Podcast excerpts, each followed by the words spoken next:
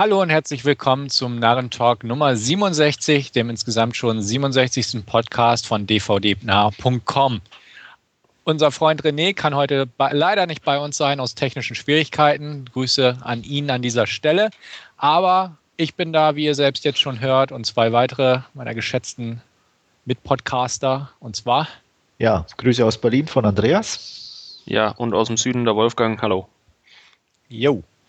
Gut, wie auch immer, wir starten nahtlos in unsere gewohnte Reihenfolge und beginnen mit drei Trailer, die wir uns rausgesucht haben. Genau genommen zwei Trailer und ein Teaser. Wir fangen einfach mal mit dem Trailer an. The Dictator von Sasha Baron Cohen. Wir haben, ich glaube, den ersten Trailer schon mal besprochen. Jetzt ist ein neuer rausgekommen, der etwas anders wirkt, also von der Aufstellung her. Und ja, wie hat euch dieser gefallen? Ja, ich finde den eigentlich gar nicht mal so schlecht. Mal gucken. Also es ist immer schwierig von so, ähm, ich sag mal, wirklich gerade bei einer Komödie äh, einzelnen kleinen Ausschnitten dann auf einen Gesamtfilm zu, zu, zu schließen, ähm, weil oft ja einfach das Problem besteht, dass die besten Witze in so Trailern einfach verarbeitet werden und der Rest dann leider nicht mehr so wirkt.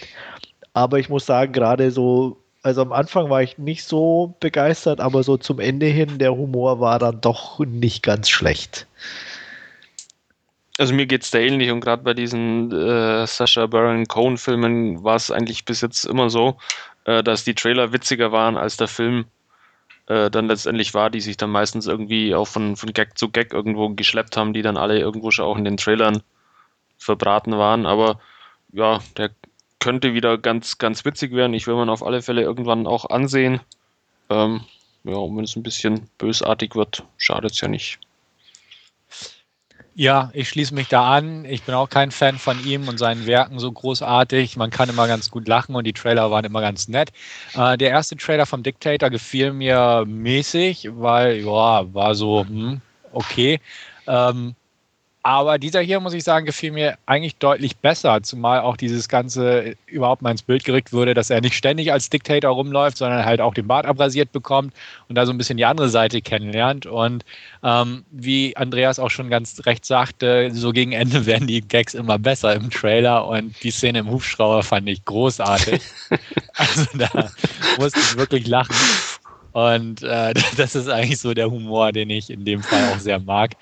Und dementsprechend, gut, ins Kino wird es mich nicht ziehen, aber also dieser zweite Trailer hat mich durchaus äh, schon der Sache etwas näher gebracht, sodass ich mir den auch durchaus mal angucken werde. Ja, ähm, machen wir einfach weiter. Diesmal ein kleiner Teaser, geht irgendwie nur ein paar Sekunden lang, hat man so das Gefühl, Cosmopolis heißt der, ähm, ist der neue Film von unserem sehr geschätzten David Cronenberg. Diesmal hat er sich Robert Pattinson für die Hauptrolle auserkoren und äh, ein Roman verfilmt, der mir vorher gar nichts sagte, aber nun gut. Ähm, ja, Zukunftsutopie, Dystopie, surrealer Drogenrausch, keine Ahnung, was uns da erwartet. Ähm, ich sage einfach mal, der Trailer sieht interessant aus. Ich hatte das Gefühl, irgendwie zwar ständig alte Cronenberg-Versatzstücke zu finden von seinem alten, seiner alten, ja, Handschrift aller Videodrome und so von dieser Art, dieses etwas dreckigere und ähnliches, äh, bis hin zu ein bisschen Existenz, meine ich da wieder gesehen zu haben. Ähm, ich fand es interessant. Klar, diese Mega-Ratte sah irgendwie strange aus, aber das Ganze sah schon strange aus, deswegen passte es schon irgendwie ganz gut. Ach, eine Ratte war das. Ich glaube, das war eine Ich, ich habe mir gedacht, wieso läuft da jetzt ein Dinosaurier durchs Bild? okay. Ich glaube, glaub, das war eine Riesenratte. Also, okay. ja. ja. Ich, ich oh, enthalte okay. mich jeglicher Deutung. Okay. Vielleicht irre ich mich auch. Also, ähm, ja, also es sah schon so sehr eigenwillig aus, ähm, dass ich sage, ja, muss ich eigentlich sehen, weil das eigentlich so genau die Art Film ist, die ich schätze. Ähm, wie das fertige Produkt wirkt, ja, weiß man natürlich nicht vorher, aber so Cronenberg kann es eigentlich und ähm, das sah schon mal ganz nett aus, wenn die Stimmung beibehalten wird. Und ein zweiter Trailer, also ein, ein richtiger Trailer und nicht nur ein Teaser, mich da auch weiterhin überzeugen kann, dann bin ich da auf jeden Fall bei. Jo. jo. Andreas. Ja, ich. ähm, Ja, also mir ging es eigentlich ähnlich, aber so mit einem leicht negativen Effekt. Also mir kam es halt so vor, naja, typisch Cronenberg mal wieder einfach. Also es, ist, es war irgendwie nichts Neues zu sehen oder, oder zu, zu merken und deswegen, äh, ich weiß nicht. Also ich bin definitiv auch neugierig. Mir geht es da ähnlich wie dir, Stefan. Halt so ein Film ist äh, ja immer ja, wenn es ein bisschen stranger wird, mag ich es eigentlich ganz gerne. Aber wie gesagt, es ist halt ja typisch Cronenberg. Und wie du schon sagtest, man hat das Gefühl, man erkennt irgendwelche Sachen dauernd wieder.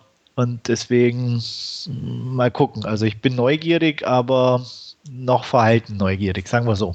Mhm.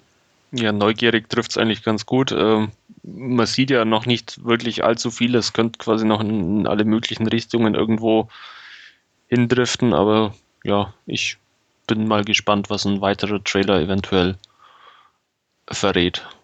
Jo, gut, dann werden wir mal gespannt das Projekt beobachten. Ähm, auch eine klassische Zusammenarbeit mit vielen bekannten Elementen, die man im Prinzip sieht, äh, bietet uns der nächste Trailer, den wir uns vorgenommen haben, nämlich Dark Shadows, allein durch die Kollaboration ähm, zwischen Tim Burton und Johnny Depp mal wieder.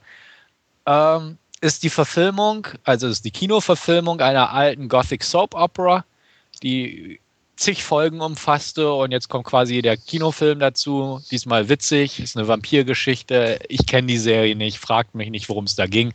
Ähm, nur so Stimmen im Internet nachzulesen, war sie wohl keine Komödie. Dieses Filmchen sieht jetzt wie eine Komödie aus, irgendwie typisch Tim Burton. Ähm, genug von ihm und Johnny Depp zusammen gesehen oder erweckt euch das hier auch vom Interesse her mal wieder die Laune. Also ich bin kein, kein großer Tim, Tim Burton Filmeschauer, aber der Trailer sah jetzt echt äh, witzig und unterhaltsam aus. Von daher ist das mal einer, den ich mir, ähm, den ich mir wirklich anschauen werde und bewusst auch mal anschauen werde, ohne dass ich zufällig drüber stolper und sich dann im Nachhinein herausstellt, äh, dass es ein Tim Burton Film ist. Von daher, ja, also mich hat der gereizt jetzt auf alle Fälle. Wie gesagt, ich, ich, äh, die, die ganzen letzten Filme, doch Alice in Wonderland hatte ich gesehen, aber war jetzt auch nicht so begeistert davon und, und das, was dann die Jahre davor war, da muss ich dann schon weit zurückgehen, dass ich wieder einen Tim Burton-Film quasi in meiner zuletzt gesehen Liste irgendwo finde. Also ich bin definitiv auch neugierig angetan, ähm, fand es sehr amüsant irgendwie. Ähm, der Cast ist ziemlich klasse. Mein Helena Bonham Carter ist auch wieder mit dabei, die gehört ja sozusagen. Äh, zu dem Trio fast schon dazu. Mein Eva Green sehe ich auch ganz gern. Ähm, kommt auch als böse Hexe ganz gut rüber, fand ich. War nicht gänzlich unattraktiv. Nein. ähm, von daher, ja, wie gesagt, und ich mein, ich finde es auch so vom Humor her, fand ich es eigentlich recht nett. Ähm, mal gucken, was wirklich draus wird. Ähm, die Serie, die alte, kenne ich auch nicht. Ähm, es gab, glaube ich, sogar mal wirklich auch noch eine, eine ältere Verfilmung, ähm, eine britische, wenn mich nicht äh, alles täuscht, aber mehr weiß ich eigentlich auch nicht drüber. Ähm, die Serie hatte ich zumindest das Gefühl, war mehr so, auch so Episoden, so Horror-Episoden ein bisschen. Mhm. Ähm, ob die einem stringenten Faden gefolgt sind oder so, das weiß ich auch nicht. Also, aber die muss auch ziemlich lang gelaufen sein. Ja. Also der Trailer hat mir auch Spaß gemacht, muss ich ganz ehrlich sagen. Ähm, mit den letzten Tim Burton-Filmen hatte ich auch so meine Problemchen in Anführungsstrichen.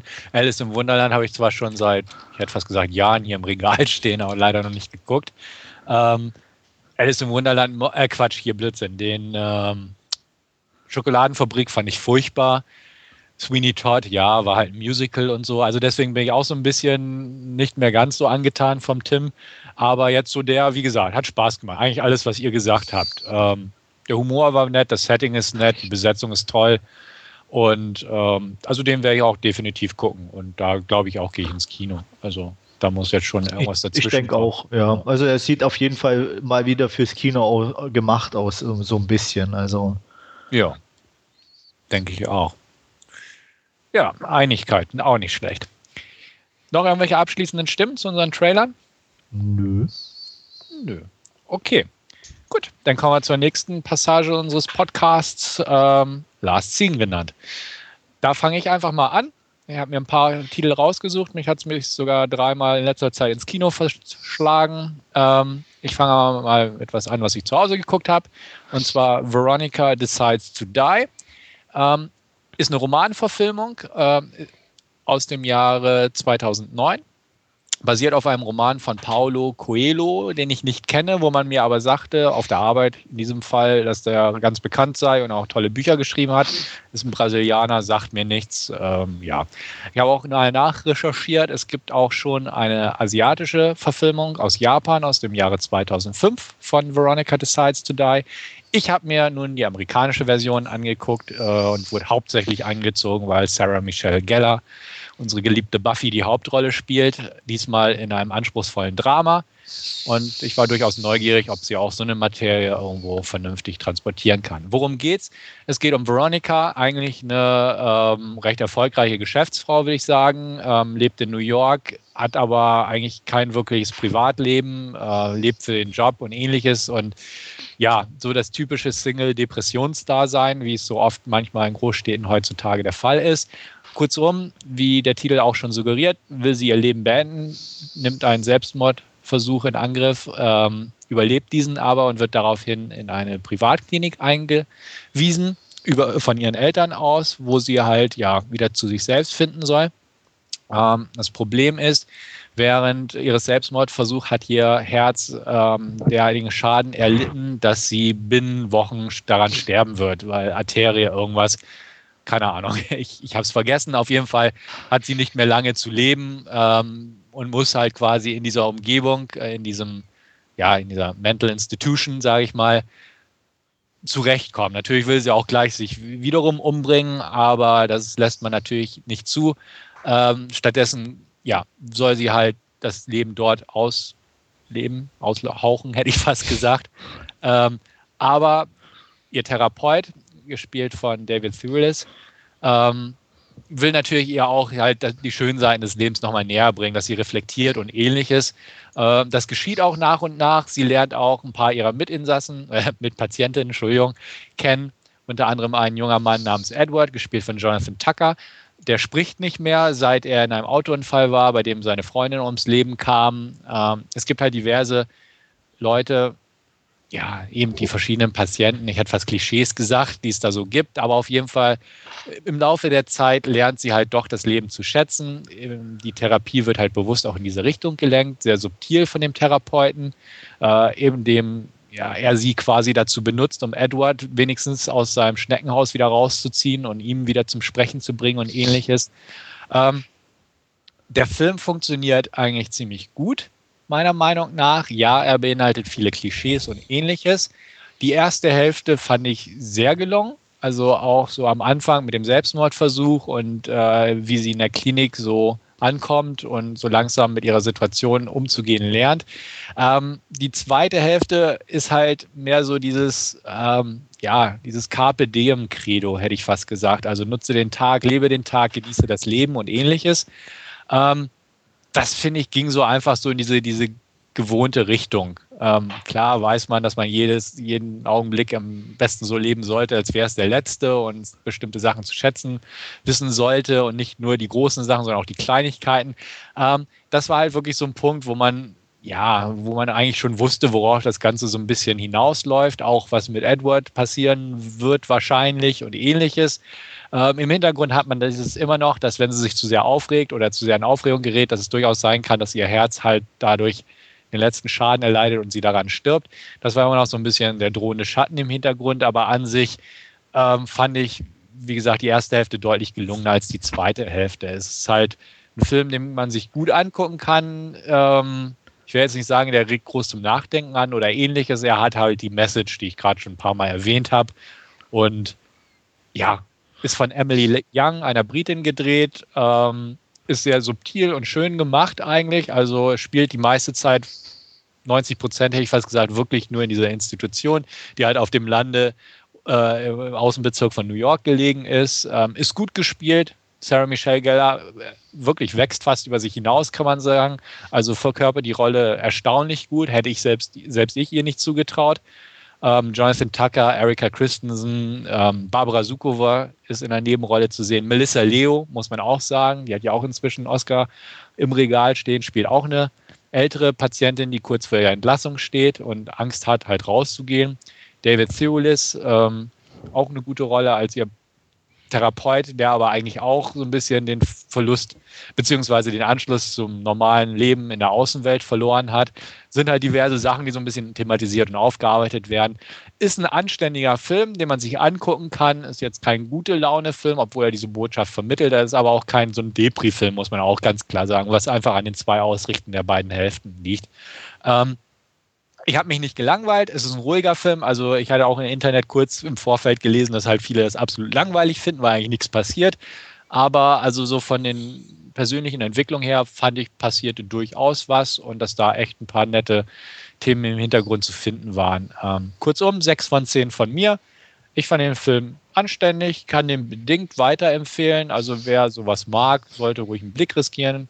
Ähm, ansonsten, ja, also sage ich mal, Free TV passt schon in dem Fall. Und ähm, ja, also jetzt nicht groß Negatives zu sehen. Es sei denn, wie gesagt, die Punkte, dass die manchen zu sehr aufschlagen oder aufs Gemüt schlagen. Ähm, hat jemand von euch daran Interesse prinzipiell? Hm, nee, eher weniger. also ich fand die Titel immer ganz witzig. Äh, kursiert der jetzt auch schon ein bisschen länger rum oder der, der Film, den Film gibt es ja schon ein bisschen. Ähm, kommt mir aber auch nie dazu durchringen, ihn anzusehen und äh, muss jetzt sagen, ähm, ja, Free TV vielleicht mal, nachdem ich kein Fernsehen schaue, wird es dann eher schwierig, aber ähm, irgend, irgendwann, wenn ich nichts mehr auf der Leihliste habe, dann ist das ja. vielleicht auch mal so ein Kandidat, der da dann landen könnte. Ja, also ich muss auch sagen, klar, ich mag Sarah Michelle Gellar super gern. Ich fand den Titel auch immer nett, als ich mal ab und an gelesen habe. Und bin aber auch irgendwie nie dazu gekommen, bis jetzt eine Arbeitskollege mir das Ding einfach mal in die Hand gedrückt hat und meinte, okay. hier, das ist bestimmt was für dich. Und habe ich auch gesagt, ja, prima, gut, wollte ich schon immer gucken, so, nehme ich mal mit nach Hause. Und also wie gesagt, bereut habe ich es nicht, aber es ist halt wirklich kein Film, den man jetzt groß aktiv rausleihen sollte oder gar kaufen. Also, also aber es in Ordnung. Der, der, größte Aktivposten bei mir wäre da auch einfach jetzt mal noch Sarah Michelle Geller, ja. dass man wegen der anschaut. Hm, genau, so, so kann man das auch gut machen. Alles klar, dann, weil wir heute noch ein bisschen was vorhaben, mache ich einfach mal fröhlich weiter. Ähm, auf Blu-ray aus Australien in diesem Fall habe ich mir Texas Killing Fields vorgenommen, einen Serienkiller-Film aus dem Jahre 2011.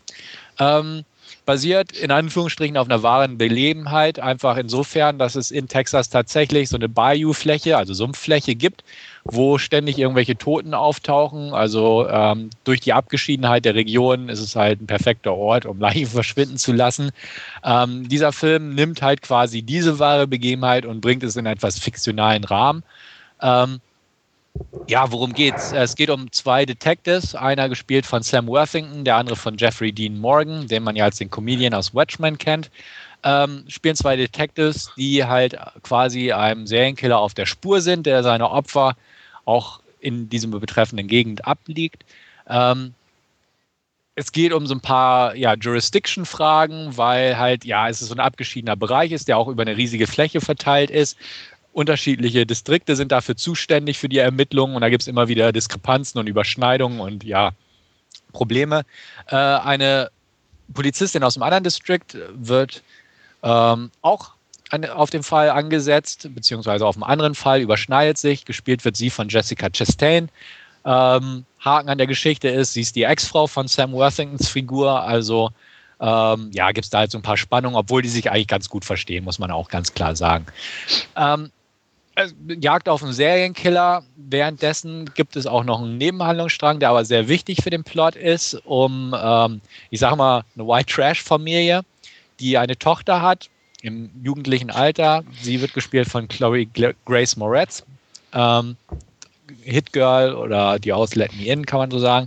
Ähm, die lebt also vor sich hin in diesem schlechten Ambiente, ähm, hat aber eine bestimmte Verbindung zu dem Cop, Jeffrey Dean Morgan in dem Fall, der sich halt sehr fürsorglich, sage ich mal, um sie kümmert. Ähm, ja, ich will gar nicht so viel verraten. Es ist eine klassische Kriminalgeschichte, ähm, ein dramatischer Krimi-Thriller, kann man sagen, weil halt viel Wert auf Krimi und diese dramatischen Elemente gelegt werden. Es ist kein Reißer, um Gottes Willen. Also das Tempo ist extrem ruhig. Das wird auch viele abschrecken. Also ich sage mal, viele, die, die sich diesen Film angucken werden, gerade auch Andreas sagte mir im Vorfeld, der wird in Deutschland wahrscheinlich unter dem Titel äh, Darkfields oder so veröffentlicht. Ich meine ja, also Kann, ich hätte das ja. gelesen. Gut, Texas Killing Fields ist jetzt auch nicht gerade subtiler oder so, aber ich sag mal auch von der Art, wie der Trailer geschnitten ist, könnte man halt einen reißerischen äh, Serienkiller-Thriller erwarten. Er ist eigentlich mehr so ein Krimi mit so ein bisschen Lokalkolorit, also einfach so, so die Leute, die da leben, äh, die White Trash-Geschichten und solche werden aufgearbeitet. Ähm, ich muss dazu auch sagen, der Kriminalplot in diesem Fall ist auch nicht sonderlich interessant. Also ja, es gibt einen Serienkiller und ja, es gibt zwei Cops und der eine ist ein bisschen niedergeschlagen und der andere ist gerade frisch geschieden. Es sind also im Prinzip sehr viele alte Versatzstücke, die einfach wild zusammengewürfelt wurden. Ähm, was man aber sagen muss, dieser Nebenhandlungsstrang, um, der sich da um Chloe, Chloe Moretz rankt, ähm, der macht den Film eigentlich zu etwas Besserem, als er eigentlich ist. Weil einfach ihre Figur, die so auch, ähm, ich sag mal, junger Teen, aber doch so im, ich sag mal, im Auge von so ein paar Nachbarn, die einfach einen Blick auf sie werfen und ähnliches, also so ein bisschen creepy in dem Sinne. Und einfach die Art, wie sie da lebt und sich verhält, ist einfach eine sehr gut gespielte Figur und auch eine vernünftig ausgearbeitete Figur. Also ähm, Chloe Moretz ist eigentlich das schauspielerische Highlight in dem Film und die, ihre Figur auch. Spielt eine wichtige Rolle, aber nicht so direkt wichtig für den eigentlichen Serienkiller-Plot. An sich ist der Film solide gespielt. Sam Worthington ist okay, Jeffrey Dean Morgan ist okay, Jessica Chastain ist okay. Passt schon alles. Wie gesagt, Moretz, die junge Dame, muss man wirklich hier lobend heraus erwähnen. Ähm, Spannung gibt es nicht viel, Action gibt es eigentlich auch nicht viel. Ähm, es wird versucht, viel auf Atmosphäre zu legen, ohne das jetzt groß aufdringlich zu machen, aber so halt schöne Kameraschwenks über die Landschaften, die trostlosen oder aufziehende Gewitter und so. Ähm, da funktioniert das so ein bisschen. Aber an sich kann der Film da nicht so wirklich überzeugen, meiner Meinung nach. Also ich war hin und her gerissen, habe den in einer kleinen Gruppe von Kumpels geguckt. Der eine fand den total langweilig und meinte, ja, irgendwie passiert ja nicht viel und ist nicht wirklich aufregend. So ganz widersprechen mag ich ihm da auch nicht. Ähm, ja, aber ja, ist es funktioniert, also er, er ist so ein bisschen schwammig einfach von der Ausrichtung. Er weiß nicht so ganz, ob er wirklich Drama sein will oder Thriller oder Reißer oder wie auch immer. Ähm, die Details sind nett. Ein Auge für ein Detail ist auf jeden Fall da, aber so das, das Gesamtbild wirkt einfach nicht so straight oder nicht fokussiert genug. Ich glaube, das ist das bessere Wort. In dem Zusammenhang ist auch zu erwähnen, dass eine Dame, die auch wiederum diesen Film inszeniert hat, Kami, nee, Amy Kayan Mann, die Tochter von Michael Mann, der auch diesen Film produziert hat. Also in dem Sinne dachte ich auch, boah, könnte man vielleicht was in der Richtung erwarten und der Trailer ließ auch so ein bisschen Hoffnung aufkommen.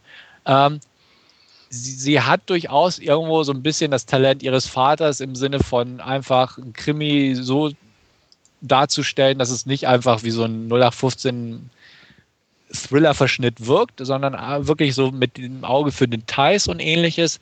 Aber ähm, so das besondere Etwas fehlt einfach. Vielleicht wird das in ein paar Jahren da sein, aber hier hat es irgendwie gefehlt, um diesen Film einfach zu was in Anführungsstrichen Aufregenden zu machen.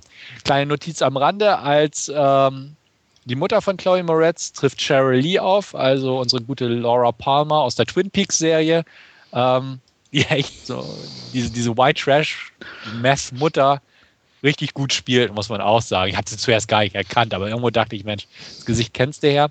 Ähm, Texas Killing Fields, was soll ich sagen? Fünf von zehn kann man sich ansehen, muss man aber nicht. Und man sollte mit einer gedämpften Erwartungshaltung an die Geschichte rankommen. Also, Andreas, wenn du ihn leihen willst, mach das. ähm, mach ich. Ich bin gespannt, was du dazu sagst. Also, wie gesagt, mich konnte er nicht wirklich überzeugen, aber wirklich schlecht ist er auch nicht. Ähm, es gibt halt noch so einen anderen Nebenplotstrang über so zwei, zwei Verbrecher, wo ich eigentlich dachte, Mensch, wann kreuzen sich die Plotstränge endlich? Leider geht der eine so ein bisschen sehr klischeehaft auseinander, wo wir auch mal ein bisschen kollektiv hier mit den Augen gerollt haben, als es soweit war. Also wie gesagt, ich, ich würde mich wirklich über eine Rückmeldung von dir einfach mal freuen, wenn du ihn dann mal geguckt hast. Ähm, ja. Aber so ganz wirklich überzeugen konnte er mich nicht. Wie gesagt, mäßig, 5 von 10. Etwas enttäuschend. Ja, ich muss mal gucken, weil ich, ich hatte den Trailer irgendwie auf einer eine Scheibe erst gesehen einfach und ähm, bin mir jetzt eben nicht sicher, ob und wann der überhaupt bei uns auch rauskommt. Also angekündigt ist er schon eine Weile anscheinend. Mhm. Aber irgendwie einen Release für eine, für eine Scheibe habe ich jetzt auch nicht gefunden. Also die Verleih Blu-ray und DVD kommt am 21. Mai, das habe ich gerade nachgeschaut. Ah ja, okay. Weil mich interessiert es milde, muss ich sagen. Ja, also find, find ja mal, mal eventuell ein. Wie gesagt, ja. hatte ich, bei mir hat der Trailer auch eben ganz gut gefallen, mhm. aber deswegen. Ja. Also mit Line bist du auf jeden Fall auf dem richtigen Weg. Ja, und er heißt auch äh, Texas Killing Fields. Zumindest ah, doch, okay, äh, ist, ah, okay. der Titel nicht irgendwie abgewandelt Geändert. oder so. Alles klar. Ja, okay. Ja. Gut. Dann mache ich auch wiederum weiter. Jetzt mit meinen drei Kinofilmen. Den ersten habe ich mir in Hamburg diesmal angeguckt, auf dem Fantasy Filmfest Nights. Da ich an dem Tag Geburtstag hatte, beziehungsweise an dem Wochenende und mich die Filmauswahl nur sehr bedingt interessiert hat, habe ich mich nur für einen Titel dieses Jahr entschieden. Deswegen gibt es auch keine Sondersendung, sondern der Andreas wird nachher ein bisschen ausführlicher berichten. Ich allerdings habe mir, wie gesagt, einen Titel angeguckt und das sollte dann Levit, Levite, wie auch immer sein von einem französischen Duo, nämlich Julien Maury und Alexandra Bustillo, die 2007 äh, L'Intérieur, auch bekannt als Inside, drehten, jenen blutrünstigen Home Invasion Schocker, den ich eigentlich sehr gern mochte, muss ich ganz klar sagen. Ähm, jetzt melden sie sich zurück nach ein paar Jahren ähm, mit einem im Prinzip ebenso düsteren Film, aber jedoch weit weniger gewalttätigen Film ähm, zu beschreiben, ungefähr als ein Gothic-Horror-Märchen, will ich mal sagen, der aber extrem viele verschiedene Versatzstücke oder Einflüsse aufweist, von klassischen Hammer-Films-Veröffentlichungen, sage ich mal, zu hin äh, zu dem modernen Film William Malones. Also so ein paar Szenen haben mich durchaus an House on Haunted Hill erinnert oder ähnliches in der Richtung. Ähm, der Film was ich da mit Märchen im Prinzip ausdrücken sollte, wollte, ähm, legt mehr Wert auf Atmosphäre und Optik als auf Logik und Inhalt. Äh, Gerade im letzten Drittel äh, verliert die Logik und der Inhalt so ein bisschen den Fokus ganz klar. Also der schweift ab. Äh, da will ich auch gar nicht spoilern, in welche Richtung es geht. Ähm, an sich, wie gesagt, schick bebildert. Worum geht's? Ach ja, darum, äh, es geht um eine junge Praktikantin im Pflegebereich, die fährt mit einer erfahrenen Pflegerin auf Hausbesuche, pflegt dort ältere Menschen, sprich gibt Spritzen und ähnliches. In einem Haus liegt, liegt eine ähm, relativ ältere Dame, man sagte, glaube ich, im Film über 100 wäre sie schon, früher Ball äh, Ballettlehrerin in eben diesem Hause, liegt dort im Koma, wird künstlich beatmet und ähm, das Haus ist leer und verbarrikadiert im Prinzip, weil sie auch dort allein wohnt und ähm, ja, eigentlich ganz nette Möbel und sowas hat, die auch ein bisschen was wert sind.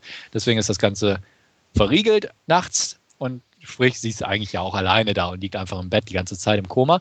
Ähm, die Sache ist nur die, die Pflegerin lässt dann auch mal kurz in einem Nebensatz fallen, mehr oder weniger, dass ja eigentlich da auch ein Schatz da ist. Die ist schließlich ganz reich, ein Schatz in Anführungsstrichen, äh, den aber noch nie jemand gefunden hat. Ähm, die junge Praktikantin äh, erzählt das am Abend ihrem Freund. Äh, der bekommt natürlich große Augen, weil er Fischer ist und gern dieses Leben hinter sich lassen möchte und nicht so enden möchte wie sein Vater. Aber er hat schon die Hände seines Vaters, sagt er so schön. Ähm, also ist das so sein Ticket nach draußen. Ähm, zu dritt nach einigen Überredungskünsten fahren sie da also nachts hin, brechen ein und wollen den Schatz finden. Ähm, ja, und dann passieren halt böse Sachen, kann man sagen. Ähm, optisch nett, guter Score, ähm, keine wirklichen Erschrecker. Das hat mich so ein bisschen gestört. Ich fand es schade, dass einfach der zwar so ein bisschen creepy ist, durchaus, aber so wirklich shocking war er nie. Ähm, Manche Szenen sind echt klasse arrangiert, toll anzusehen. Ähm, einfach schöne Bildkomposition teilweise auch. Es gibt eine Szene, wo ein junges Mädchen ähm, blutbesudelt in einem weißen Ballerina-Kostüm einfach nach draußen geht. Äh, einfach dieses Kontrast zwischen, das, zwischen dem Blut und dem Gesicht des Mädels und der Kleidung fand ich sehr schön einfach und auch das dunkle Haus im Hintergrund. Ähm, Dagegen gibt es aber auch leider mindestens genauso viele Szenen, die irgendwie nicht so ganz funktionieren. Einfach weil, weil man eigentlich ganz gern einen vernünftigen Schockeffekt haben möchte, ohne das jetzt irgendwie heraufzubeschwören, aber wo es einfach hätte passen müssen, hätte ich fast gesagt, wo es aber nicht so ganz klappt. Ähm, es gibt Szenen im letzten Drittel, wo ich sagte, das ist Richtung, ja, wo die Logik im Prinzip über Bord geworfen wird, wo es Richtung ja, äh, Trau äh, Traumwelten oder wie auch immer geht. Ich will das jetzt bewusst nicht konkretisieren, um keine Spoiler reinzubauen. Ähm, da verliert hat mich der Film so ein bisschen verloren. Ich fand es ganz interessant, dass es nicht so dieses klassische Spukhaus-Dingens wird oder einfach Mörder im Haus-Schema. Ähm, aber am Ende hat mich der Film einfach verloren und spätestens die allerletzte Sequenz äh, wird mir hoffentlich der Andreas auch zustimmen, äh, ging einfach völlig über Bord. Also das ist so ein Kitsch-Dingens, die letzte Szene und das fand ich furchtbar. Also ich weiß, was die Regisseure damit aussagen wollten, aber es funktioniert nicht. Es wirkt albern und das hat dem Film auch noch so einen kleinen Todesstoß am Ende gegeben. Ähm, Im Prinzip, was bleibt, der Film ist sichtlich europäisch, das auf jeden Fall. Amerikaner hätten ein paar billigere Jumpscares reingebaut, aber das vielleicht auch ein bisschen, ja, weiß ich nicht, geglättet. Das hätte dem Film vielleicht einen Tick besser getan als dieses, ja, zerfasernde am Ende. Ähm, der leidet ein bisschen zu viel an seinen Einflüssen und Vorbildern, weil irgendwie ziemlich viel reingepackt wurde. Eine Prise Silent Hill, Prisen, eine Prise House on Haunted Hill, äh, Vampire, Ballerinas, äh, alles mögliche. Suspiria, genau. Also diverse Sachen wurden einfach reingepackt und zusammengewürfelt im Mixer und herausgekommen ist halt nichts Perfektes in dem Sinne. Ähm, bleibt einfach ganz klar hinter seinen Möglichkeiten zurück und dementsprechend hat er mich auch enttäuscht im Kinosessel zurückgelassen. 5 von 10 meiner Seite. Und da, wie gesagt, Andreas den auch gesehen hat, mal gucken, was er dazu sagt. Ja, äh, ich wusste ja deine Wertung zu dem Zeitpunkt schon, als ich ihn dann angeguckt habe. Ähm, und so nach der Hälfte dachte ich mir auch, ich weiß gar nicht, was Stefan hat, so schlecht ist der doch gar nicht. Ja, das war so der Zeitpunkt, als es dann am Bach runterging. Mhm. ähm, Ausgangssituation war klasse, auch wenn ich da zum Beispiel auch zum Anfang schon sagen muss, waren vereinzelt schon so Szenen, wo ich mir dachte, äh, ich hoffe, das war jetzt ein Ausrutscher, zum Beispiel mit diesen drei Laternen, die dann da verglühen, mhm. wo drei Menschen im Auto sitzen, äh, gehen. Ähm, also solche Sachen dachte ich schon, das ist auch ein bisschen so mit der Holzhammer und ja. ähm, da dachte ich noch gut, vielleicht brechen sie es irgendwie, aber nee, haben sie natürlich nicht. Ähm, ja, atmosphärisch klasse. Es waren ein paar tolle Effekte mit dabei, aber wie du schon sagst, die Logik ging irgendwie völlig abhanden. Ähm, es, das ging los bei dem ersten Freund, der da äh, das Zeitliche segnet mit den drei oder mit diesen kleinen Mädels.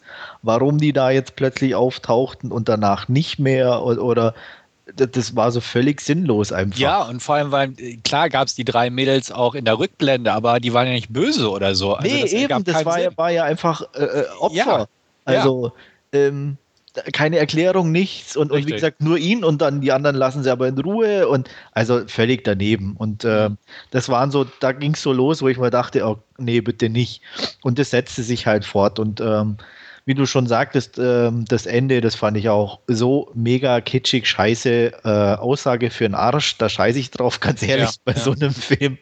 Ähm, ja, ist zwar nett gemeint, aber ja, es war einfach kitschig und blöd, alleine so mit diesen Wegsegeln und bla bla bla. Also, ja. da, nee, äh, das geht gar nicht. Also, deswegen, ich war, wie gesagt, so äh, 8, 7, 6 ging es auch bei mir bergab. Und ich habe mich dann aber auch bei einer 5 von 10 eingependelt, weil er einfach ganz trotzdem atmosphärisch ist, weil so einfach so diese paar Sachen mit, mit dieser alten äh, Beatmungsmaske und so, das sah cool aus. Auch das Haus war toll. Ähm, ich muss auch sagen, ich fand das Mädel recht süß. Ähm, von daher, ja, würde ich nicht unter 5 gehen, aber auch ganz sicher nicht drüber. Ja, ja, das stimmt. Das Mädel war eigentlich ganz nett. Also, so hatte was, sagen ja. wir es mal so.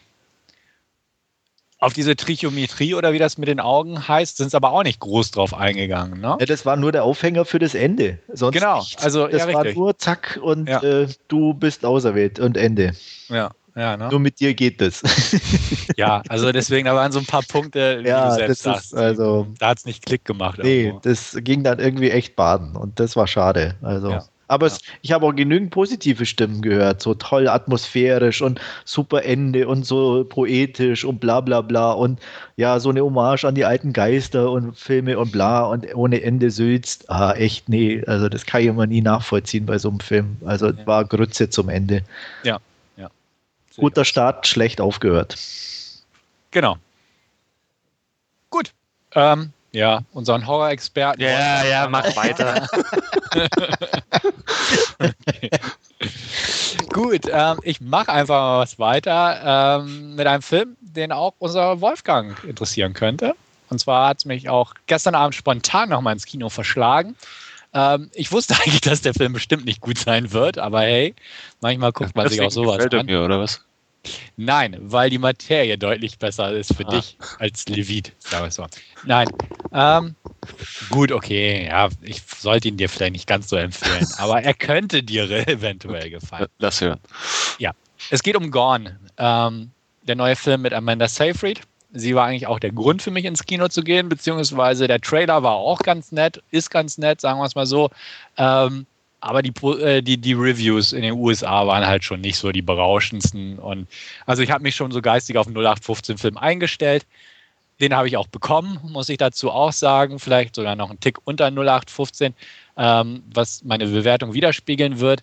Was aber eher daran liegt, dass ich einfach die Schnauze voll so langsam von 0815 habe. Also ich habe ja letztens im Forum auch den Nicolas Cage-Film äh, Seeking Justice besprochen den ich auch schon als 0815-Film bezeichnet habe. Also so ein bisschen was Neues könnten sie sich langsam mal irgendwo einfallen lassen. Bei Gone geht es in diesem Fall um eine junge Dame namens Jill.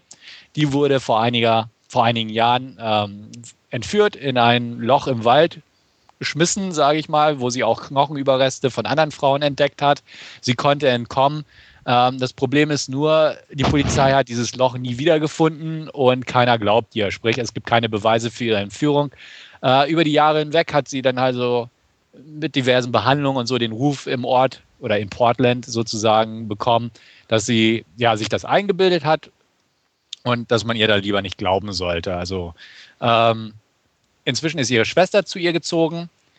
Die leben also in einem Haus und eines Tages oder eines Nachts, während Jill am Arbeiten ist als Kellnerin, ähm, verschwindet die Schwester.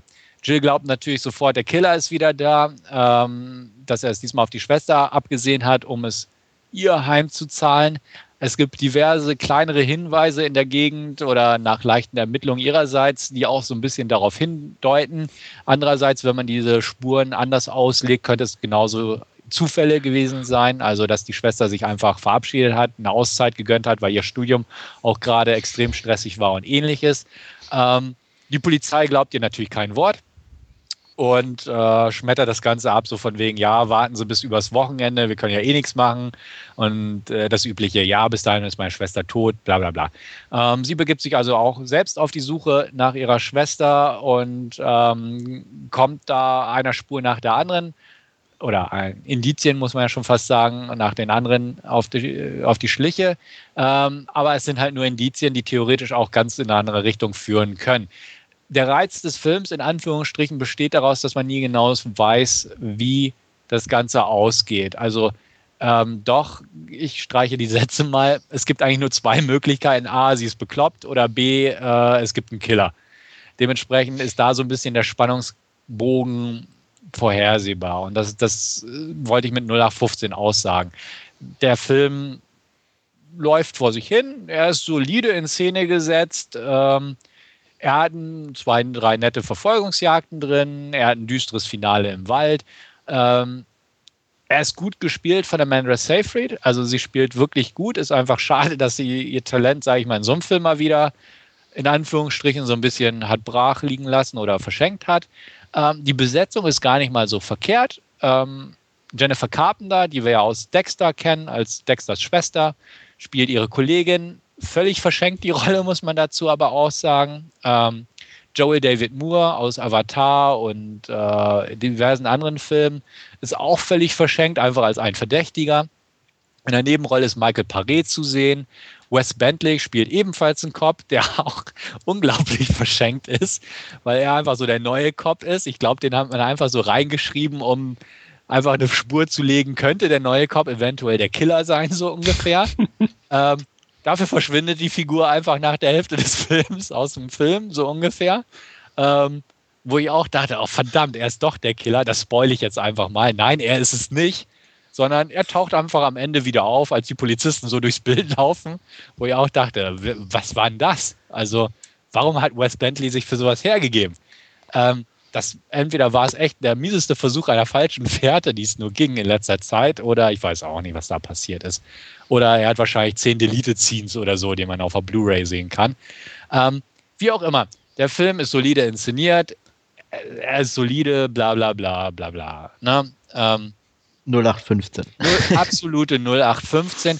Das Ende hat mich so ein bisschen geärgert, einfach weil, ja, es, es auch 0815 ist. ähm, Wenigstens konsequent. Genau, er ist, er ist extrem konsequent in der Hinsicht, muss man definitiv sagen.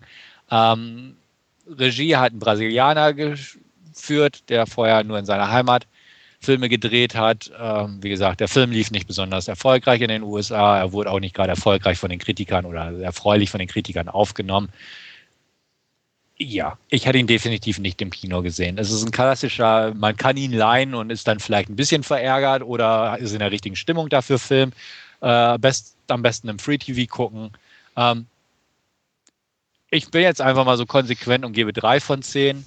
Bei dem Nicolas Cage-Film habe ich noch geschrieben, knappe 4 von 10, einfach 0815. Einfach jetzt, weil es schon wieder so ein Ding war. Und äh, äh, ironischerweise hat bei dem Nicolas Cage-Film Jennifer Carpenter ja auch schon mitgespielt und wurde gnadenlos verschenkt. Hier mal wieder. Also diesmal 3 von 10 mit der Tendenz zu 4, okay. Ähm, Fans von Amanda Seyfried können sie sich angucken. Sie spielt wirklich gut und hat Besseres verdient im Prinzip. Aber sonst ist es wirklich so 0815. Serienkiller, Krimi, wie auch immer. Ähm, ich habe damals im Urlaub, wo ich den nicht geguckt habe im Kino, weil ich eine Woche zu früh da war in den USA, irgendwie gelesen in einer Vorabkritik, ähm, wäre der Film vor ein paar Jahren oder vor zehn Jahren gedreht worden, hätte Ashley Judd die Hauptrolle gespielt, dann wäre es nämlich sowas wie Kiss the Girls oder so gewesen. Und so kam es mir nämlich auch vor. Es ist einfach so ein 0815-Thriller, Gerüst, der irgendwie so ein bisschen mit Leben gefüllt wurde, aber ja, nichts Eigenständiges vorweisen kann. Also kann ich nicht wirklich weiterempfehlen, es sei denn, man hat wirklich Langeweile oder sowas. Ähm, ja, dementsprechend hoffe ich, dass er euch nicht so sehr interessiert. Hm, also mich, ich wollte ihn zwar gucken, aber irgendwie so nach dem, was du erzählst, ähm, sonstige Schauwerte wird es ja, denke ich, auch nicht geben. Also von daher ja. spare ich mir den. Ja. Ja, wenn es keine sonstigen Schauwerte gibt, dann bin ich auch raus aus der Ja. Ähm, Amanda Seyfried hat eine Duschszene, wo wir gerade bei Schauwerten sind, aber sie steht vor so einem typischen ja, Duschvorhang. Also wer auf ja, dann, Das geht steht, ja gar nicht. Also. Dann lieber Chloe nochmal ausleihen. Ne? Gut. Also nicht. Wolfgang? Nee. Ja, ja, ja. wenn es mal langweilig ist, wie du sagst. Ich wollte gerade ja, sagen, wenn, wenn, wenn ich, ich packe mal auf Mittelstufe in der Leihliste, ja. wenn er mal zufällig kommt, gucke ich ihn halt an. so, Gut. aber das ist dann auch so ein typischer Kandidat, liegt dann zwei Wochen rum und dann schickst du ihn doch wieder ungesehen vielleicht zurück. Oder so, ja. Ja, also wie gesagt, eine, eine Katastrophe ist es beim Leide nicht, es ist nur halt nichts wirklich Aufregendes. Sagen wir es mal so. Okay. Gut. Ähm, Weiterhin hat es mich ganz bewusst ins Kino verschlagen äh, zu The Hunger Games vorgestern. Auf den Film habe ich ja schon länger gewartet, einfach weil ich die Büchertrilogie von Susan Collins gelesen habe und auch sehr zu schätzen wusste. Ähm, The Hunger Games, worum geht es da? Ähm, ja, nach dem großen Dritten Weltkrieg oder äh, nach dem großen Krieg in Anführungsstrichen, das wird nie genau erklärt, ist die USA auf jeden Fall in verschiedene Distrikte gesplittet worden. Es gibt das Kapitol, also die siegreiche Partei sozusagen. Das ist ein ja, dek dekadenter Haufen, äh, überzogen, modisch äh, überspitzt, äh, von Reichtum geplagt, hätte ich fast gesagt, und begierig nach ja, Abwechslung in ihrer Langeweile, sagen wir es mal so. Die anderen Distrikte, das sind ja Art Kolonien, will man sagen, innerhalb der USA. Ähm, einfach Regionen, kann man auch sagen, die verwaltet werden vom Kapitol, also mit Verwaltern. Äh, jedes Distrikt ist im Prinzip für ein Gut eingespannt. Also Distrikt 12 von unserer Hauptdarstellerin ist zum Beispiel Kohle. Das heißt, da wird Kohle gefördert und eigentlich sonst nicht viel. Ähm, ein anderer Distrikt ist halt für, ne, was weiß ich, Getreide und ähnliches. So wird das alles unabhängig gehalten.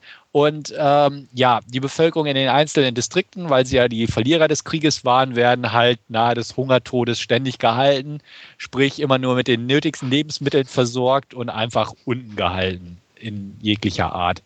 Ähm, einmal pro Jahr zur Belustigung des Kapitols und einfach als Zeichen der Macht und Demütigung für die Distrikte werden die sogenannten Hunger Games veranstaltet, die Hungerspiele.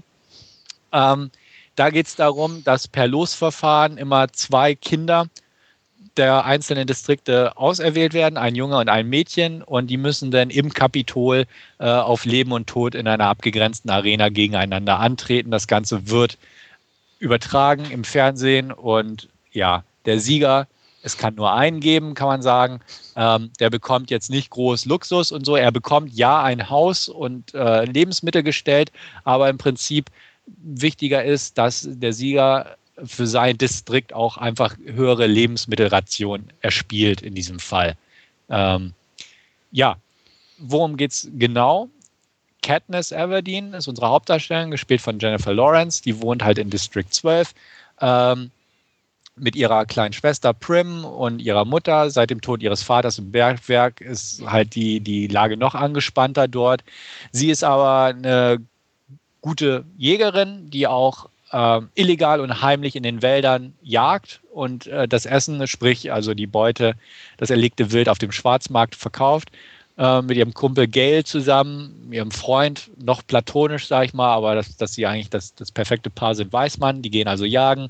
Ähm, eines Abends kommt es dazu, oder was heißt eines Abends, eines Tages werden wieder die Hunger Games äh, in, ins Leben gerufen. Das Losverfahren ergibt, dass ihre Schwester Auserwählte ist. Ähm, sie meldet sich freiwillig, denn das geht. Wer sich freiwillig meldet, äh, darf dann halt den Platz desjenigen einnehmen. Und zusammen mit einem anderen, Peter Melag, der Name des Jungen, äh, wird sie halt zusammen mit ihrem Mentor, gespielt von Woody Harrelson, ins Kapitol gefahren.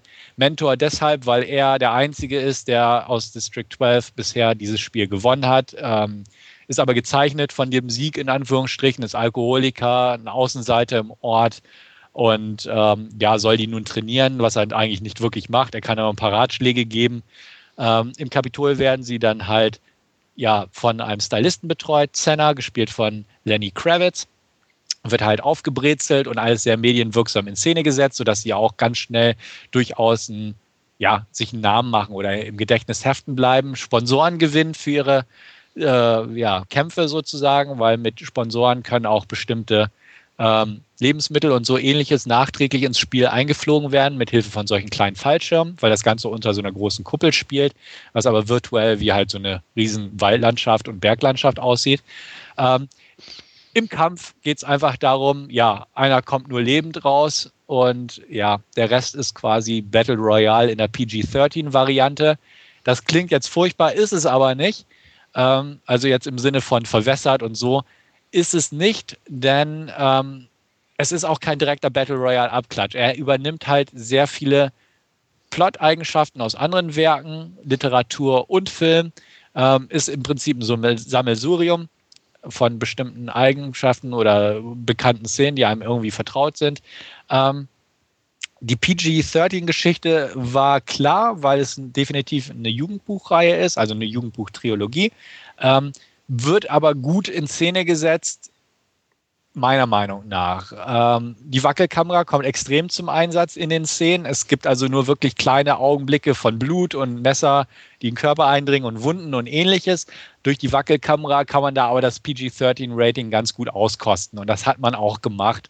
Vorteil ist auch, dass Gary Ross Regie geführt hat. Der Mann hat es jetzt nicht äh, gerade Michael Bay oder irgendein Actionregisseur, sondern der hat Pleasantville und Seabiscuit gedreht äh, und bringt also quasi diese, diese Herangehensweise an die Materie ran.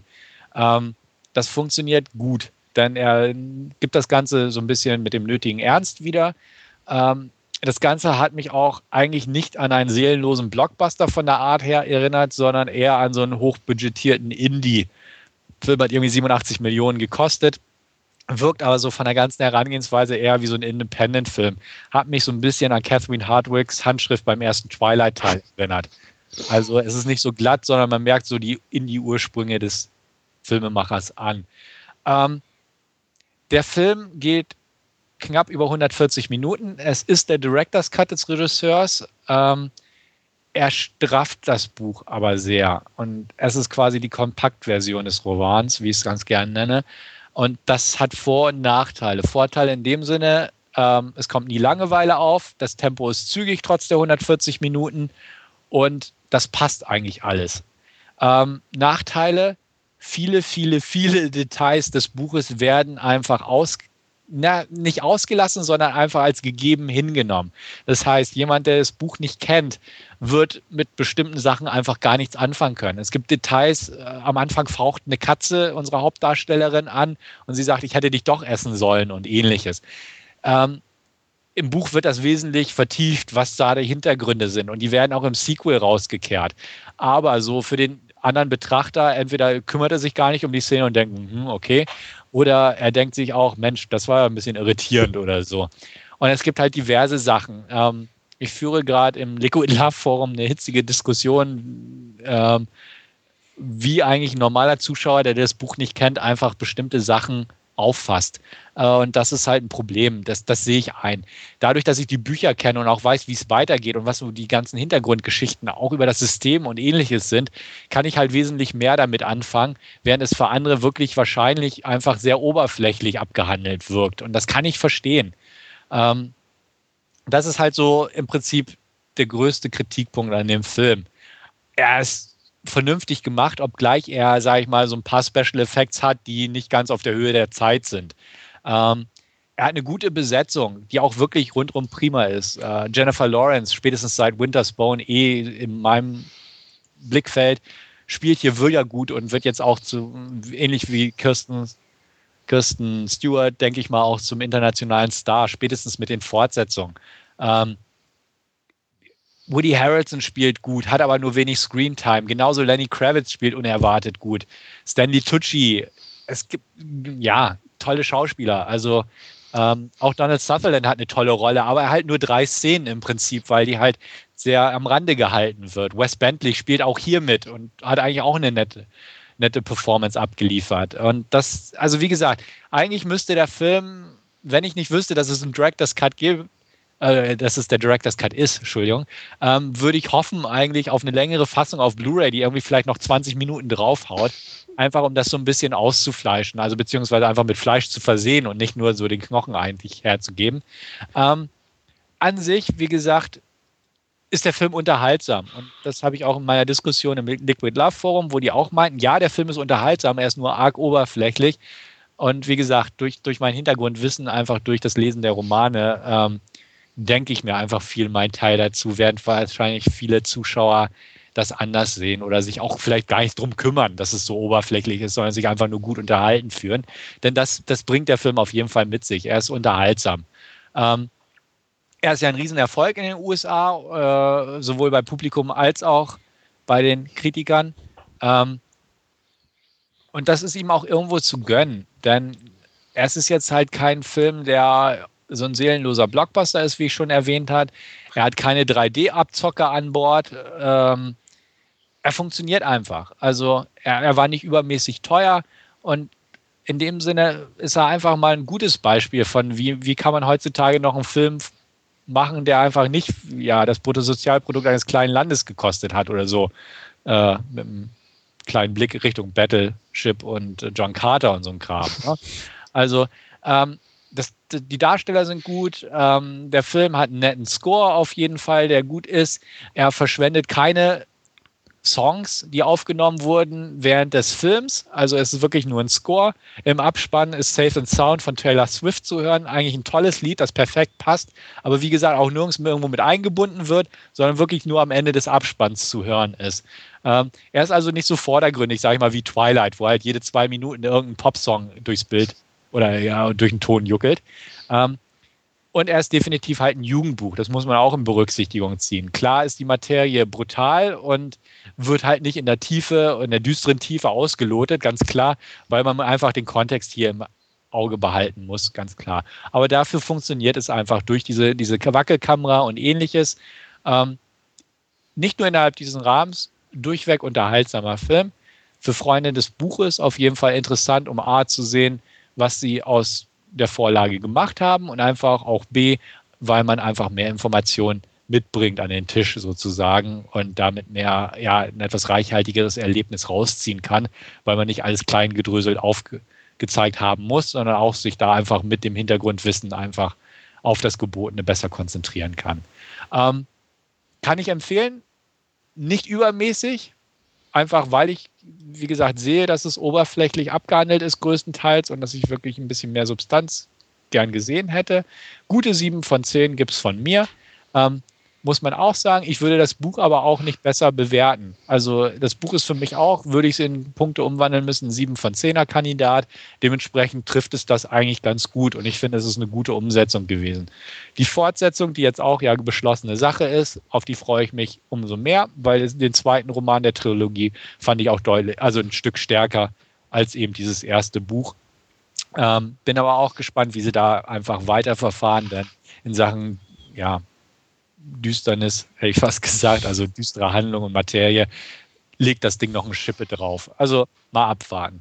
Muss ich auch kurz nochmal erwähnen, weil es mir gerade einfällt. Sie haben auch bestimmte Änderungen vorgenommen, die manche, sage ich mal, die aufs Buch schwören, ein bisschen verärgern sollte, gerade beim Showdown, ähm, die ich aber ganz in Ordnung fand, weil einfach von den Effekten her hätte man das, was im Buch zum Ende nochmal rausgehauen wird, nicht unbedingt so umsetzen können, zumal nicht mit dem Budget, dass es wahrscheinlich gut gewirkt hat. Daher hat man eine kleine Änderung mit eingebaut, fand ich aber okay und jetzt nicht unbedingt, ja, groß beanstanden. Ähm, kann ich empfehlen, den Film, wie gesagt, mit den Einschränkungen, die ich gerade erwähnt habe. Und ähm, ja, ich weiß nicht, ob euch das Ding interessiert, keine Ahnung. Ja, ich werde den sicher mal gucken. Also ist jetzt kein, kein Muss-Titel für mich. Ähm, die Bücher habe ich auch nicht gelesen, aber ja, ich, ich meinen netten Actionfilm. Ich meine, das Problem mit Büchern hast du überall. Äh, ich denke mal, das war bei Twilight wahrscheinlich so, das hast du bei Harry Potter, bei, bei diesen ganzen Dingern. Mhm. Ähm, von daher, ähm, ich glaube, Herr der Ringe hat sich am Anfang jeder beschwert, dass das fehlt und das anders ist und was weiß ich. Und also, ich glaube, da tust du dich eh recht schwer, gerade bei so mehrbändigen mhm. Sachen oder so, die ein bisschen auch, auch eine eigene Welt kreieren, das jedem recht zu machen. Ja, ja. Ähm, es ist aber kein Actionfilm, muss ich dir aber auch sagen, Andreas. Ja, ja, ne? das weiß ich. Gut, also da darf man sich auch nicht. Also das, das, das, Turnier, das ja konsequent aus den Trailern bislang rausgehalten wurde, also was heißt bislang, definitiv, es wurde nie eigentlich eine Kampfszene groß gezeigt in den Trailern, ähm, nimmt aber wirklich im Prinzip die letzte Stunde des Films ein. Also Ne, das Marketing war halt bewusst irgendwie davon weggelenkt, was, was nicht verkehrt war, aber bestimmt vielleicht ein paar Jungs abgeschreckt hat. Ähm, Action ist halt vorhanden, aber es ist halt kein Actionfilm. Wolfgang, konnte ich dich so ein bisschen anködern?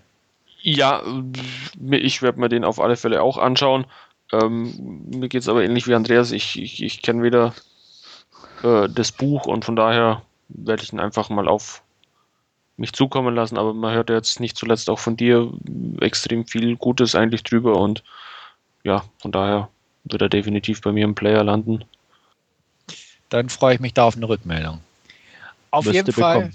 Ja, sehr schön, sehr schön. Auf jeden Fall soll es das von mir gewesen sein aus dem Last Scene Bereich heute. Ähm, ich gebe ab an Andreas nach Berlin. Ja, ich mache es heute ein bisschen schneller, weil ich auch ganz viele Sachen habe. ähm, eine kurze Rückmeldung noch äh, zu Captain America, den habe ich mir angeguckt. Ähm, kann ich Stefan im Großen und Ganzen zustimmen, was er vor zwei Ausgaben von sich gegeben hat. Ähm, ist ein nettes Vehikel, aber ja, ähm, reißt einen aber auch nicht vom Hocker irgendwie. Ähm, war am Anfang ein paar nette Gags mit dabei, Darsteller gehen in Ordnung, aber insgesamt ähm, auch sehr durchschnittlich und 0815, muss man sagen, für, für eine Marvel-Verfilmung. Ähm, ja, es ist, weil, wie gesagt, weil, weil er noch einigermaßen mit bestimmten, ja, wie gesagt, humorvoll ähm, an die Sache ein bisschen rangeht zu Beginn und ähm, die Action ist auch einigermaßen in Ordnung, ähm, habe ich irgendwie sechs von zehn Punkten gegeben, aber vom Hocker gehauen jetzt richtig hat er mich nicht. Ging mir ähnlich. Ähm, ich kann es ja auch kurz, kurz einflechten, weil ich ja auch vor zwei Ausgaben nicht dabei war. Ähm, ist okay, aber ich fand auch die, die anderen Marvel-Sachen jetzt wie, wie, wie Iron Man oder Thor spannender wie Captain America. Ja, also obwohl das Potenzial eigentlich größer gewesen ja. wäre. Also, ähm, Gerade so ein bisschen Nazi-Schergen kloppen. Ja. Ist eigentlich eine super Ausgangssituation. das genügt allein schon. Aber da haben sie definitiv zu wenig draus gemacht, auch mit dieser Mythologie und allem. Also ähm, mir hat in, insgesamt so zu so dieser dieser Beginn ähm, viel zu viel Raum einfach weggenommen. Also bis er endlich mal da in dem Projekt war und dann auch die Zeit als, als Showtalent sozusagen erstmal, das hat alles viel zu lange gedauert in meinen Augen. Ähm, dann war dann irgendwie zum Schluss nicht mehr viel übrig und das Ende wirkte dann so richtig aufgeklatscht, nur noch Richtung Avengers, er muss in die Neuzeit, Ende, ja. Punkt. Ja. Und das war dann eher nervig, nicht so prickelnd. Jo, ähm, das war mein einziger normaler Film, in Anführungsstrichen. Der Rest, was ich jetzt noch jetzt habe. Kommt das Abnormale, oder? Jetzt kommt das ja. Abnormale. nee, ich war halt auch auf den Fantasy Filmfest Nights ähm, mit Dauerkarte, habe trotzdem, böse wie ich bin, zwei Filme ausgelassen. Äh, Juan of the Dead habe ich mir nicht angeguckt und das Theater Bizarre. Uh. Ja, äh, Entschuldigung. Ja. Da hätte ich mir jetzt mal eine Rückmeldung gewünscht. Ja, hallo, der kommt, der kommt bei uns an gerade raus, habe ich gehört. Ach so, also okay. Also daher ja. sollte es, glaube ich, kein Problem sein. Ja. Was ich mir angeguckt habe, was Stefan auch schon äh, angesprochen hatte, ist Chronicles. Ähm, drei Jungs, Meteor, Verstrahlung, Superheldenkräfte, Inhaltsangabe. ähm, ja, mehr, mehr, braucht man eigentlich dazu nicht sagen. Das Ganze ist in äh, Found-Footage-Style gedreht und ähm, ich glaube, Stefan, du hattest es schon erwähnt, als du darüber gesprochen hast, die Idee an sich dieser Kamera, dass die dauernd dabei ist, äh, ist relativ elegant gelöst. Das äh, fand ich äh, angenehm, äh, muss ich sagen. Also das war sehr unaufdringlich, aber passend einfach auch. Ähm, was ich nicht so toll fand, ist ein paar von den Special Effects wirkte manches irgendwie zwar, ich verstehe den Sinn dahinter, aber wie soll ich sagen, das Budget ist halt nicht groß gewesen und das merkt man dann auch. Und lustigerweise habe ich mir so bei mir gedacht, für etwas, was eben Found Footage ist, hätte ich mir gern überzeugendere Special Effects gewünscht. Mhm. Also, weil es soll ja realistisch in Anführungsstrichen sein oder als gefundenes Videomaterial durchgehen. Und komischerweise habe ich mir hinterher überlegt, hätte ich da eigentlich oder habe ich einen höheren Anspruch an die Qualität der Special Effects wie, wie bei einem normalen Blockbuster-Action-Film irgendwo was. Weil, also da hätte wäre es mir auch lieber gewesen, kleine Sachen zu machen, die dann ähm, irgendwie aber besser integriert sind in den Film. Mhm. Ähm, das hat teilweise funktioniert. Zum Beispiel, was gut aussah, äh, äh, war das mit diesem BMW auf dem Parkplatz, das fand ich, haben sie ganz lustig gemacht oder solche Sachen. Aber andere Sachen waren dann auch irgendwie, gerade zum Schluss, das war einfach dann zu viel des Guten. Und da hat man halt schon gesehen, dass es einfach ja ein bisschen das Geld nicht so richtig groß da war. Ähm, trotzdem eine klasse Umsetzung, auch sympathische Darsteller, ähm, hat auch jeder ganz gut in die Rolle reingepasst. Ähm, was halt auch wieder schade war, war so diese üblichen Klischees, der kleine Loser mit plötzlich Superkräfte, bla bla bla. Äh, auch nichts Neues. Kann man gucken, ist definitiv unterhaltsam. Deswegen bin ich da auf, auf sieben von zehn Punkten gekommen. Ja, also wie gesagt, ich mochte den ja auch ganz gern. Hatte ja auch ein paar Kritikpunkte durchaus. Aber auch so im Nachhinein fand ich den eigentlich wirklich eigentlich amüsant. Also ähm, weil, er, weil er die düstere Note gegen Ende auf jeden Fall hat, die auch so konsequent eigentlich von Anfang an in Form dieses einen Schülers, sage ich mal, mit, mitschwebte, ja. aber auch gleichzeitig einfach dieses ähm, spaßig verspielt, in Anführungsstrichen. So, wenn man Superkräfte hat, was macht man damit so ja. ungefähr?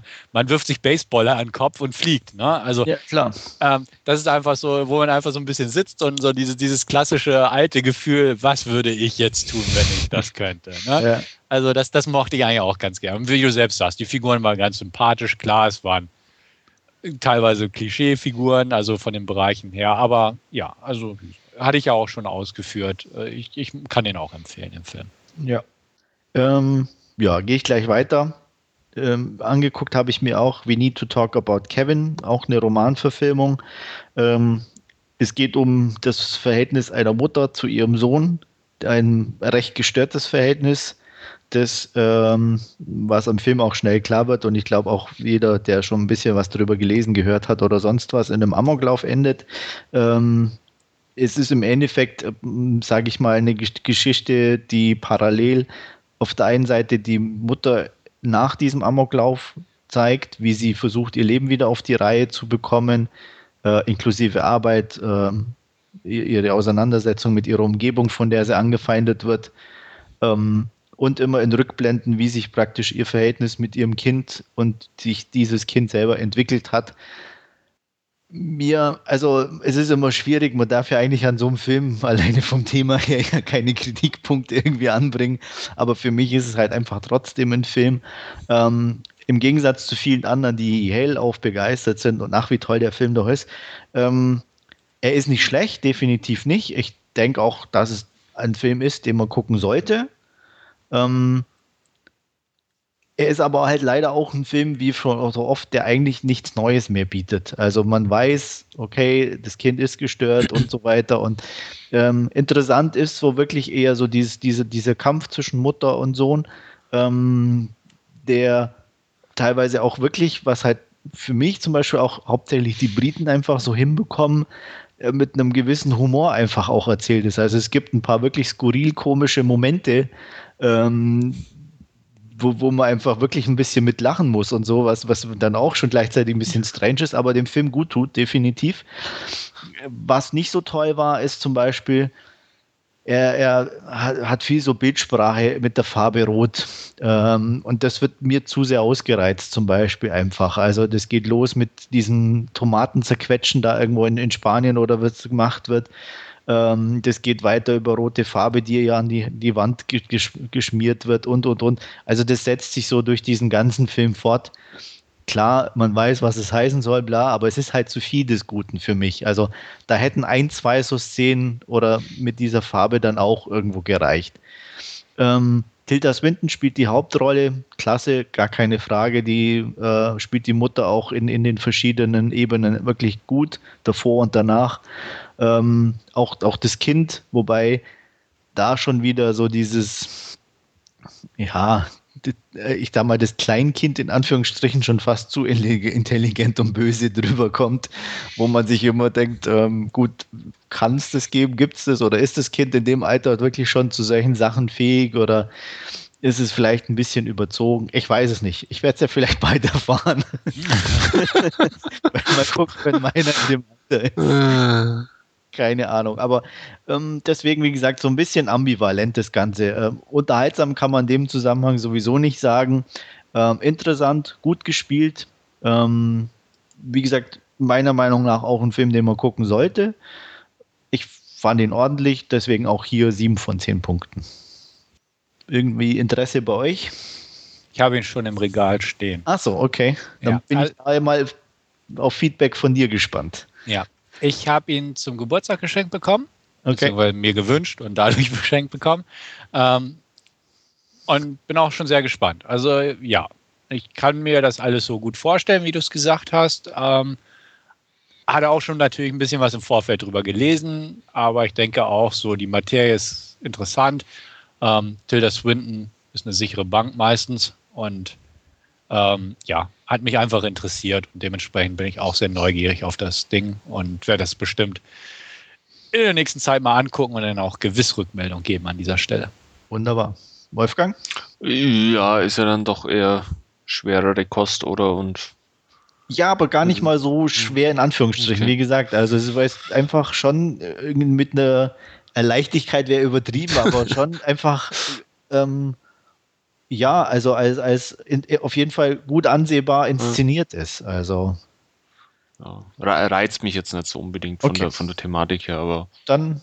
Wie, wie, gesagt, das ist auch so ein Film, wenn man wahrscheinlich mal in der Stimmung dazu ist oder wenn es einen dann im richtigen Moment erwischt, dann ist das durchaus spannend und mitreißend sowas. Jo, dann mache ich mal weiter. Ähm, mal wieder ein Animationsfilm habe ich mir angeguckt im Rahmen der Nights, The Prodigies. Ähm, ja, X-Men meets Harry Potter so ein bisschen. Ähm, also ich habe viel Negatives gehört und gelesen über den Film. Mir persönlich hat er sogar eigentlich ganz ordentlich gefallen.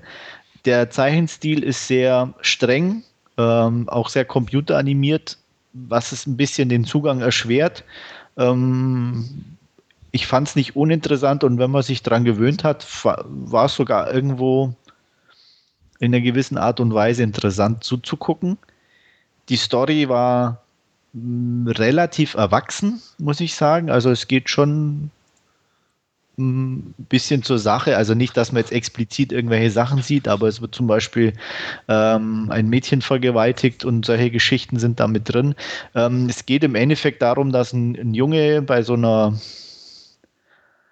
ja, wie, wie nennt man sowas? Äh, ja, ähm, nicht Vereinigung, äh, wenn jemand was fördert, so ein Mäzen, halt so ein, so ein Institut, Stiftung? Eine Stiftung, genau, danke. Das hat mir gefehlt. So eine Stiftung gegründet wurde und ähm, die eben ähm, ein Computerprogramm entwickelt haben, das auf der Suche ist nach ähm, extra oder außerordentlich begabten Kindern und Jugendlichen und da gleichzeitig fünf Stück gefunden werden, ähm, um der Mäzen dieses Ganzen oder der Gründer der Stiftung stirbt leider in dem Augenblick und die Tochter ist nicht so begeistert von diesen Forschungen und Stiftungen und möchte lieber einfach noch mehr viel Geld verdienen für sich. Und ähm, der Ziehsohn, seines Zeichens auch etwas übernatürlich begabt, überredet sie aber dann trotzdem das Ganze äh, weiter zu fördern, indem sie so, so eine äh, Game Show machen und das größte Genie des Landes suchen. Und er weiß halt genau, dass die fünf im Endeffekt dann da dabei sein werden. Im Rahmen des Treffens zu dieser Game Show wird eben eins der Mädchen vergewaltigt und die anderen vier ziehen daraufhin los und äh, rächen sich mehr oder weniger. Ähm, wie gesagt, ähm, Fähigkeit besteht darin, dass sie sich eben ja gedanklich ähm, äh, in andere Körper reinversetzen können und die benutzen können, sei es nun tot oder lebendig. Das wird ein bisschen wenig genutzt. Der Schlusskampf sieht ganz knackig aus und ist ganz gut gemacht. Es ist relativ ernst gehalten und ähm, ja, also es ist kein Überbringer. Mir, wie gesagt, ich fand es relativ unterhaltsam. Ähm, knappe 6 von 10. Ich denke mal, euch wird das weniger interessieren. Nee, ist nicht so meins. Ja. ja. Kurz und knapp. Ja, passt ja auch. Ähm, naja, so ein guter, guter Animationsfilm oder. Also leihen kannst du dir sicher mal. Also wie gesagt, ich könnte mir durchaus so vorstellen, ja. ja. Also du bist ja da auch nicht ganz so abgeneigt, weswegen nee. einfach mal im Auge behalten. Soll, glaube ich, auch irgendwann demnächst kommen bei uns, glaube ich, wenn mich nicht auch alles täuscht. The Prodigies auf jeden Fall. Ja, ähm, angeguckt habe ich mir auch Love. Liebe ist natürlich immer was Schönes. Ähm, in dem Fall war es leider auch nicht so prickelnde Liebe. Zumindest von meiner Seite. Love ist ein Projekt von Angels and Airwaves, von der Band. Ähm, ja, worum geht's? Also im Endeffekt geht es um Liebe, ähm, aber in einer komischen Art und Weise, in dem es geht um einen Raumschiff, um einen Raumfahrer auf der ISS, den sie vergessen und der da über Jahre irgendwie ist. Ähm, parallel dazu irgendwie eine Geschichte aus dem Bürgerkrieg und ähm, viel mit Bildern, viel mit Musik. Im Endeffekt wirkt es wie so ein, so ein 2001 Ableger als langes Musikvideo mit netten Bildchen und äh, der versucht irgendwie ganz elementare Fragen aufzuwerfen und irgendwie aber die Antworten selber nicht weiß und daran scheitert oder so, keine Ahnung. Ähm, ist nett anzugucken, reißt einen aber auch definitiv nicht vom Hocker. Die Musik ist mal gut, mal schlecht, also die plätschert auch eher so vor sich hin. Ähm, ja, kann, kann ich nicht richtig empfehlen. War interessant mal zu sehen. Ähm, Nochmal gucken, wäre ich den sicher nicht. Fünf von zehn Punkten. Interessiert mich auch nicht. Gut. Mich auch nicht. Perfekt. Kann ich weitermachen. Danke. ähm, Rec 3. Interessiert dich, Stefan? Ne? Definitiv. Ja, wird es dir aber wahrscheinlich, denke ich, gehen wie mir. Ich war nämlich enttäuscht. Supi. Ja. ähm, Warum warst du enttäuscht, Andreas? Sag's weil mir. es einfach eine Zombie-Komödie geworden ist im, im Endeffekt. Komödie? Ja, also was? doch. Nein. Doch. Man muss es leider so sagen. Also äh, es ist eine Hochzeit irgendwie. Ähm, ja, ewige Liebe, bla bla, Liebespaar und so, äh, Ausbruch der Seuche, äh, Liebespaar wird getrennt und äh, sucht sich dann. Und äh, das geht wirklich so weit, dass er in schimmernder Rüstung äh, durch die Zombie-Horden geht, so ungefähr. Äh, und sie halt mit der Kettensäge durch Abwässerkanäle und bla bla bla. Also wirklich so dieses tausendmal gesehen und nichts Neues. Ähm, gibt ein paar nette Effekte, ein, zwei nette Kills. Ähm, ja, aber toll. Also ich habe mir da wesentlich mehr erhofft und gerade im Rahmen von 1 und 2 ähm, hätte ich da schon mm, einfach eine, ja, ich weiß nicht, was anderes erwartet. Äh, das passt einfach nicht zu den ersten beiden, äh, vom, vom Ton her, vom, vom Bild her, von, von allem. Also er ist eigentlich ein komplett eigenständig anderer Film, der zufälligerweise halt die gleiche Thematik zugrunde legt. Also deswegen, ähm, ja, ich sag mal, in der Reihe selber würde ich wahrscheinlich 5 von 10 geben, so als eigenständig zum Gucken der Zombie-Film knapp unterhaltsam 6 von 10, aber definitiv nicht mehr. Wie sind denn die Anbindungen an die Vorgänger? Ähm, die Anbindung ist Punkt 1, der Ausbruch der Infektion, Tierarzt gebissen von Hund mhm. und äh, der religiöse Aspekt in, der, in, in, in ein, zwei Szenen. Okay. Äh, das war alles. Mhm und halt, dass äh, das Gebiet wieder abgeschlossen wird. Ach so. Sozusagen. Äh, ganz cool ist wirklich die Schlusssequenz, die haben sie super in Szene gesetzt, sowas im Film mehr und das wäre schon ordentlich gewesen, zumindest von der Action-Variante her. Ähm, die, das sieht nämlich wirklich klasse aus, das, aber der Rest, ja, wie gesagt, kennt man alles. Okay. Ja, also interessiert mich logischerweise trotzdem weiterhin noch. Klar. Irgendwo, ähm, Hier ist ja schon im, in, in, in der Pipeline sozusagen. Es soll dann abgeschlossen sein mit Nummer 4. Genau, das hatte ich auch irgendwo gelesen. Ähm, ja, ich werde mir dann dementsprechend zu Hause auf Blu-ray mal antun. Das mit der Komödie hat mich durchaus jetzt gerade ein bisschen auf dem falschen Fuß erwischt. Also es ist jetzt keine richtige Slapstick-Komödie, aber es gibt schon definitiv diesen humorvollen Unterton. Ja, okay.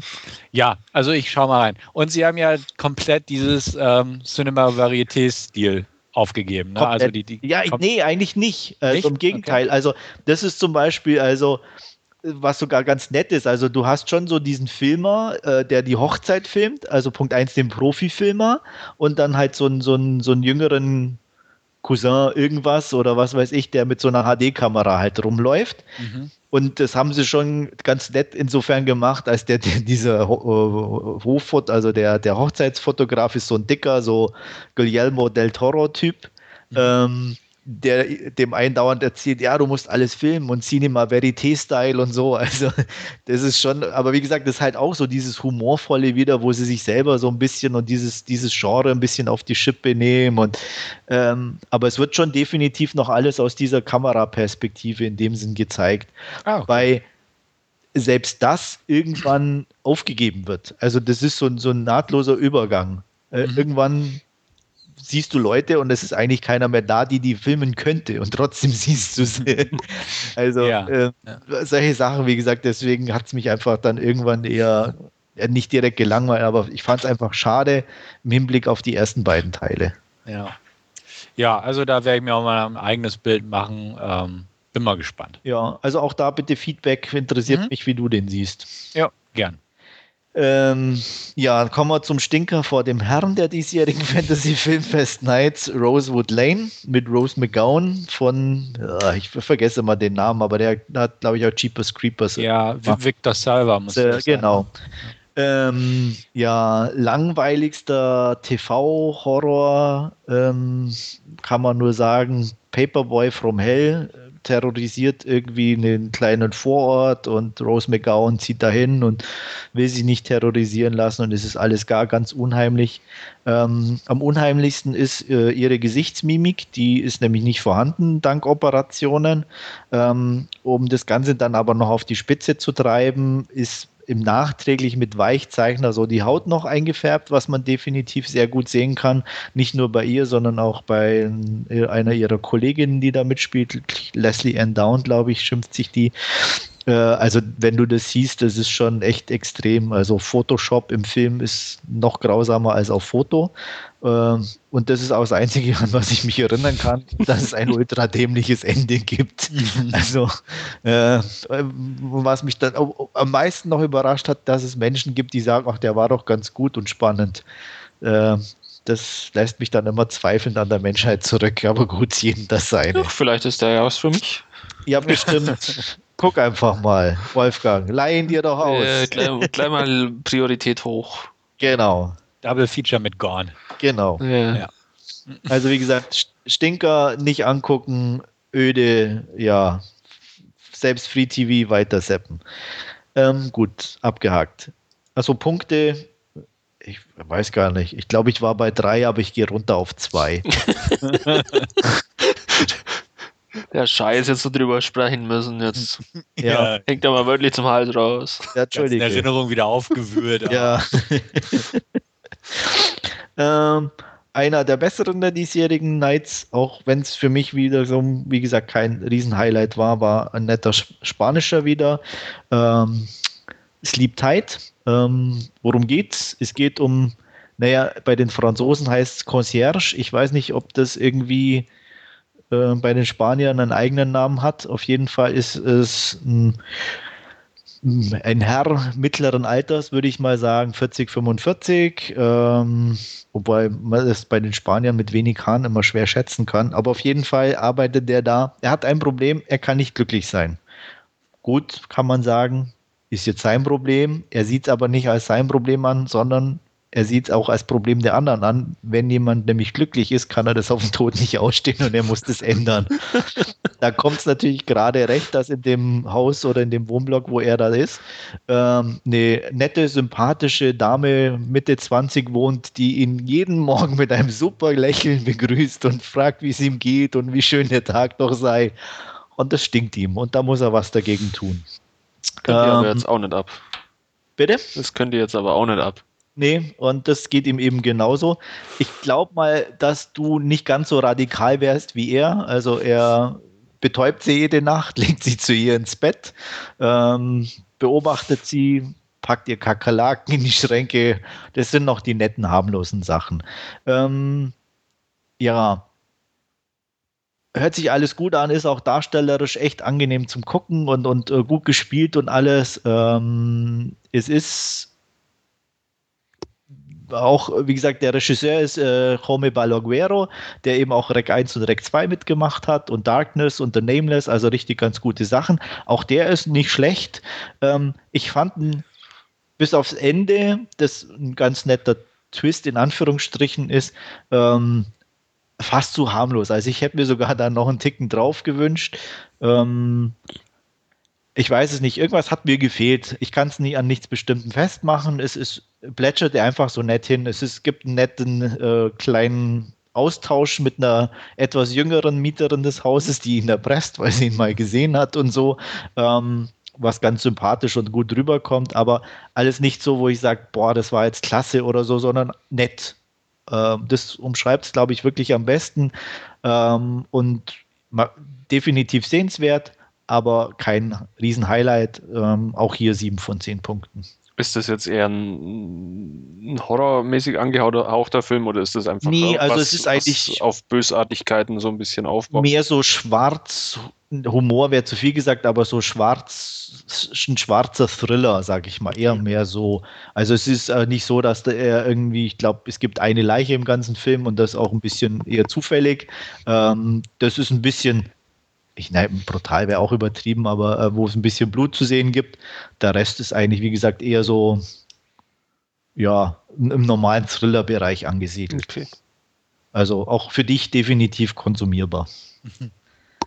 Drum frage ich. Ja. ja. Und wie gesagt, also auch, ähm, ich, ich habe auch viele Stimmen hier auch hier wieder gehört, die das äh, den superklasse fanden und, und äh, spannend und alles. Ähm, kann ich bis zu einem gewissen Grad verstehen. Wie gesagt, mir hat er jetzt auch nicht viel Neues geboten und war ein bisschen zu zahm. Trotzdem definitiv unterhaltsam und deswegen die sieben von zehn Punkten. Ja.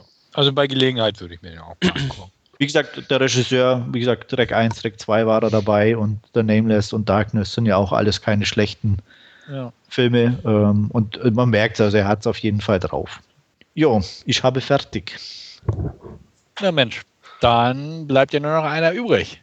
Wolfgang. Ja, und mir ist äh, während Podcasts noch ein Film eingefallen, dessen Meinung ich auch noch nachreichen äh, möchte. Und zwar Fair Game, den hattest du, Stefan, ich glaube, in der letzten Ausgabe ja. besprochen. Den hatte ich mittlerweile gesehen und kann da, da eigentlich auch zustimmen. Und anders wie bei dir wusste ich, also ich wusste auch, dass es äh, keine, keine, dass sie keine Massenvernichtungswaffen im Irak gefunden haben oder so, aber diese äh, Hintergründe, wie das auch ein bisschen so an, an, an die Presse oder so kam, waren mir nicht geläufig und fand deswegen den, den Film äh, recht spannend äh, von der Thematik her, nachdem ja auch alles ein bisschen auf oder auf wahren Tatsachen äh, beruht, auch einigermaßen schockierend dahingehend und kann das Ganze eigentlich auch nur wie du empfehlen. Ähm, wird dem Ganzen 8 von 10 geben, weil wie gesagt, äh, durch den realistischen Hintergrund und dann die tollen Darsteller, unter anderem dann ja Naomi Watts ganz vorne, ähm, macht's, macht's einfach Spaß. Regisseur war Doug Lyman, hat man auch schon mal eben bei dir besprochen und hat auch einfach ein bisschen so, so einen ganz kleinen Born-Hauch irgendwo oder beziehungsweise nicht Born, würde ich fast gar nicht sagen, aber so ein bisschen so dieses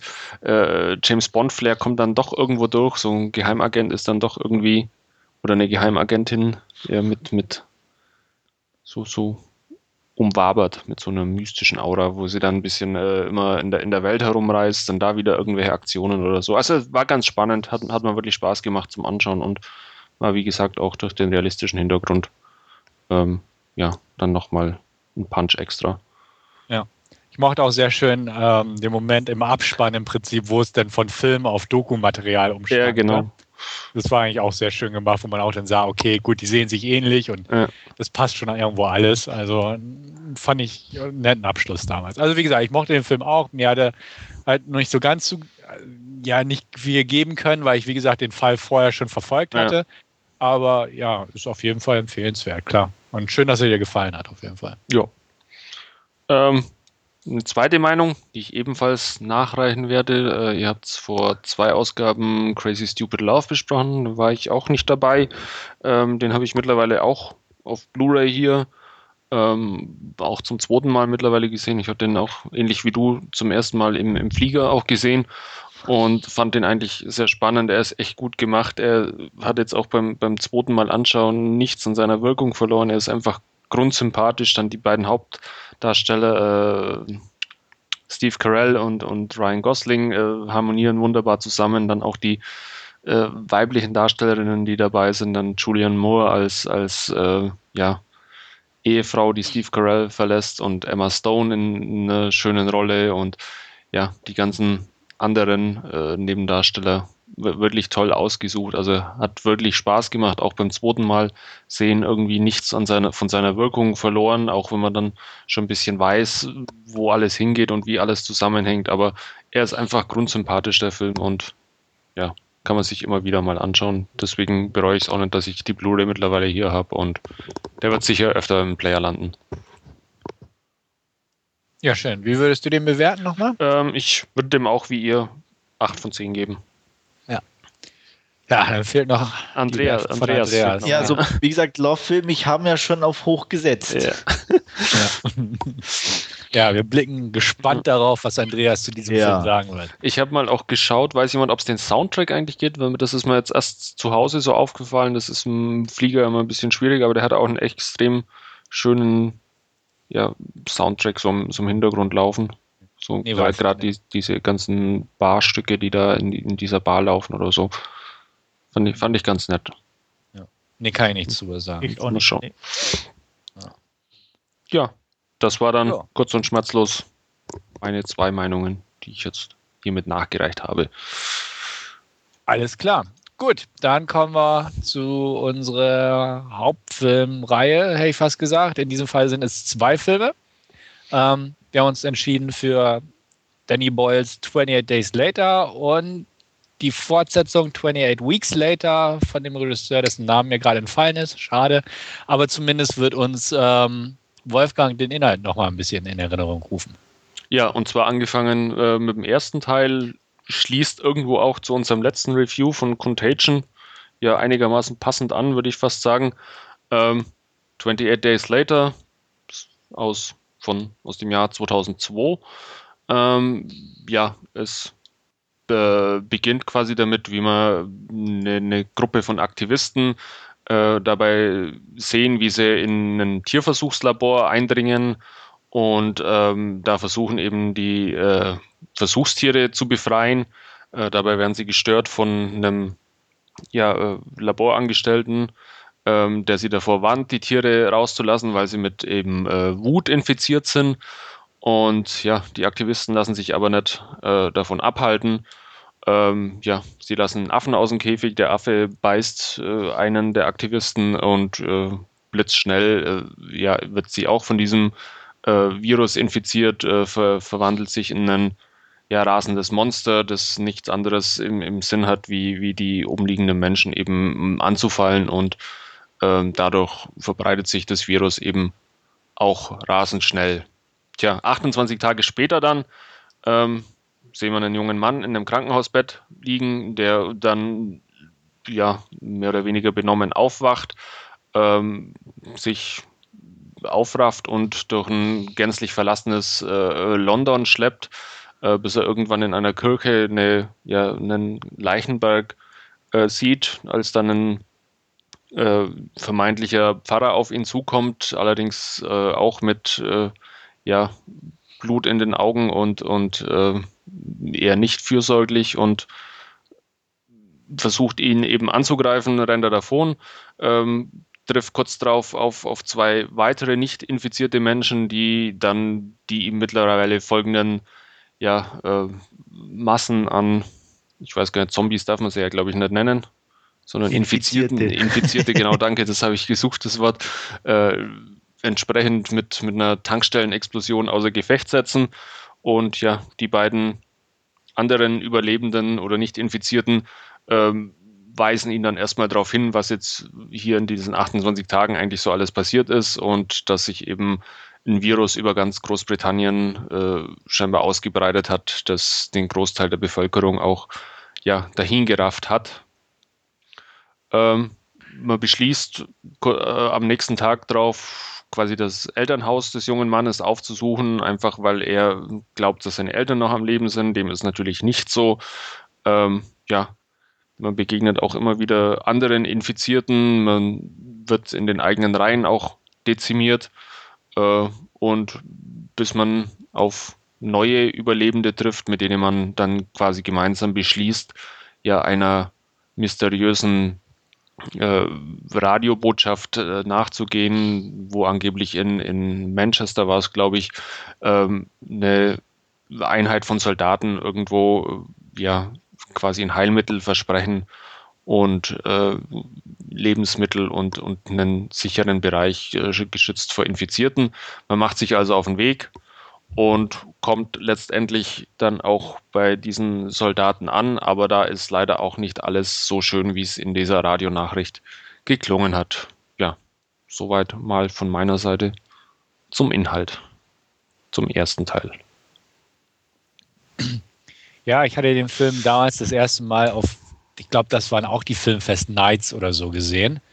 Ähm, ich glaube nicht, dass es das richtige Filmfest war, aber auf jeden Fall in dem Kontext. Ähm, war damals sehr angetan, auf jeden Fall. Also bin ich noch heute, um das zurückzunehmen, bin ich auch noch weiterhin angetan, aber damals einfach, da wirkte das so ein bisschen auch von dieser ganzen Kameraführung und schnelle Zombies und aggressive, Zombies darf man nicht sagen, ich weiß, schnelle Infizierte und ähnliches. Ähm, da war es halt gerade frisch, sage ich mal. Ich glaube, das war sogar der erste Film, der da richtig offensiv mit umgegangen ist, dass die Viecher halt auch oder die, die Leutchen dann halt auch schnell sind und rote Augen und aggressiv einfach in Szene gesetzt wurden, wie sie durch Fenster platzen und Leute reißen. Ähm, hat mich also sehr, sehr, ja, vereinnahmt, sage ich mal, also geprägt irgendwo, dass ich sagte, boah, das, das ist es jetzt. Also ähm, ne, einfach vom Kinoerlebnis, dass man ein bisschen rastlos im Kinosessel äh, saß. Ähm, hat sich natürlich über die Jahre jetzt ein bisschen verändert, weil man ist gewohnt, dass Zombies Gott sei Dank schnell geworden sind und nicht die Schnarchnasen von Romero da ständig über die Leinwand krauchen. Ähm, also es hat sich etabliert sozusagen, auch vom ganzen Stil her. Ähm, aber ich mag den Film eigentlich recht gern, obwohl ich sagen muss, ähm, dass er nicht, nicht ganz so gut altert, wie ich es vielleicht gehofft habe. Also es ist halt nicht so ein Film, den man alle Jahre wieder nochmal anguckt und dass er immer noch so genauso gut bleibt, sondern der baut so ein bisschen ab, habe ich immer so das Gefühl. Ähm, ohne dass er jetzt irgendwie schon in schlechten Regionen angekommen wäre, um Gottes Willen. Aber also er lässt immer so ein bisschen nach. Äh, das ist jetzt mein persönlicher Eindruck. Ich finde die trostlose Atmosphäre weiterhin gut, definitiv. Er ist auch gut dargestellt von den Hauptdarstellern, äh, von den Darstellern allgemein, sage ich mal. Dieses britische hat, hat was, ist halt nicht klassisch amerikanisch, sondern ähm, halt hat diesen gewissen Flair in Anführungsstrichen. Ähm, die Angriffe der äh, Infizierten sind weiterhin sehr effektiv umgesetzt worden. Also da, da hat Danny Boyle wirklich gute Arbeit geleistet. Der, ja, diese die Soundkulisse, Sounduntermalung und so, der, äh, das Ganze passt. Ähm, ja, es, es, hat halt eine gewisse Atmosphäre und Stimmung, die dieser Film einfach ausstrahlt und ähm, dadurch definitiv eine, einer der besseren Genrevertreter meiner Meinung nach. Ja, ich muss dir ganz leicht widersprechen. Für mich altert der hervorragend. Okay. Ähm, ich kann nicht mal sagen, warum. Ähm, ich kann mich auch nicht erinnern, dass der auf dem Fantasy-Filmfest irgendwie lief, aber gut, ähm, ich mag da falsch liegen. Ich kann es auch nicht sagen, wo ich den das erste Mal gesehen habe. Ähm, ich sag mal, so alt ist er ja jetzt auch noch nicht, erst zehn Jahre. ähm, auf jeden Fall weiß ich, dass er mich definitiv auch beim ersten Mal extrem geflasht hat. Und ich finde ihn auch heute noch extrem spannend, extrem gut gemacht. Ähm, ich sag mal, äh, es ist kein ähm, Film mit einem riesen Budget, das, das, äh, aber dafür ist er, finde ich, extrem effektiv umgesetzt worden. Ähm, die Soundkulisse ist klasse. Ähm, gibt ein paar Sachen, die ich, die ich sehr mag, die sehr eigenwillig sind. Da werde ich dann nochmal drauf eingehen. Ähm, und von daher, ja, hat er mich auch bei erneutem Sehen sehr, sehr gut unterhalten und klar, gibt ein paar kleine Abstriche, ähm, aber insgesamt definitiv für mich noch, ähm, ja, reinventing the genre of the not zombie movie. ich habe gerade mal kurz recherchiert, fix in der OFDB nachgeguckt, äh, lief tatsächlich im März 2003 im Rahmen der Nacht der Tausend Schreier. Ach, Nacht, okay, damals, okay, gab es noch keine Nights. genau. Ja. Ah. Habe ich ihn vielleicht auch da gesehen. Kann sein. Wolfgang. Ja, ähm, ich finde ihn auch sehr solide. Er ist von der Atmosphäre, von dieser Endzeitstimmung sehr schön. Gerade auch äh, die, die ähm, ersten Minuten, wo man da durch dieses verlassene London marschiert, irgendwo sehr beeindruckend, auch meiner Meinung nach. Ähm, von der Thematik her auch ganz interessant, auch, auch was, was dann ein bisschen so eher im äh, gesellschaftskritisch so ein bisschen im Hintergrund ist an dem Ganzen. Ähm, wenn man da auch an die, die Ausgabe, äh, Aussage des, des Soldaten-Majors irgendwo, oder ich glaube, der Major war es, der dann irgendwann mal sagt, ja, ähm, seit vier Wochen bringen sich die Menschen gegenseitig um, das haben sie die vier Wochen davor auch getan. Ähm, ist nichts Neues. Ne? Ist nichts Neues, ja. Von, äh, von dem Hintergrund auch ganz, ganz interessant, äh, toll umgesetzt irgendwo auch wie, wie schon erwähnt, mit einem kleinen Budget, aber dafür eigentlich dann doch sehr, sehr effektiv ähm, alles, alles gemacht. Und ja, ist äh, ein, ein, guter Film, bin ich aber nie so wirklich äh, ein großer Fan von geworden. Also ich weiß ihn zu schätzen, aber ähm, ist nicht so, so ein großartiger oder so, so, ein, so ein Film, wie, wie Stefan schon sagt, man schaut ihn nicht jedes Jahr, glaube ich, an. Oder ich glaube, Stefan, du hattest das erwähnt. Also mhm. es ist, äh, er ist okay, er ist gut, aber ähm, ja, das ist es auch. Also ich habe gerade nochmal nachgeguckt, laut IMDB hat er ein Budget von geschätzten 8 Millionen Dollar gehabt. Ja, da kann man ja dann doch schon ein bisschen was anfangen mit. ähm, okay. äh, ein bisschen was, ja, aber okay. viel kannst du da auch nicht mit anfangen. Ja. Ähm, Nee, also wie gesagt, ich mag den einfach. Ähm, ich finde, Cillian Murphy passt super in die Rolle. Brandon Leeson als, als grummeliger Daddy, der seine Tochter versucht durchzubringen mit, mit Taxi. Ähm, ähm, ja, ich, ich finde auch die, die, dieser Break, der dann eben äh, in Richtung ähm, Armee dann geht, stört mich nicht. An dem, denke ich, haben sich der ein oder andere auch immer, was ich mal gelesen habe, gestört und so. Ähm, fand ich auch klasse. Ich finde die, diese, die, diesen kurzen Moment am Schluss, ähm, mit dem, mit, wo er dann wieder zurückkommt, wo man nicht sieht oder die, die, anderen nicht wissen, ist er jetzt infiziert oder nicht, extrem gut umgesetzt.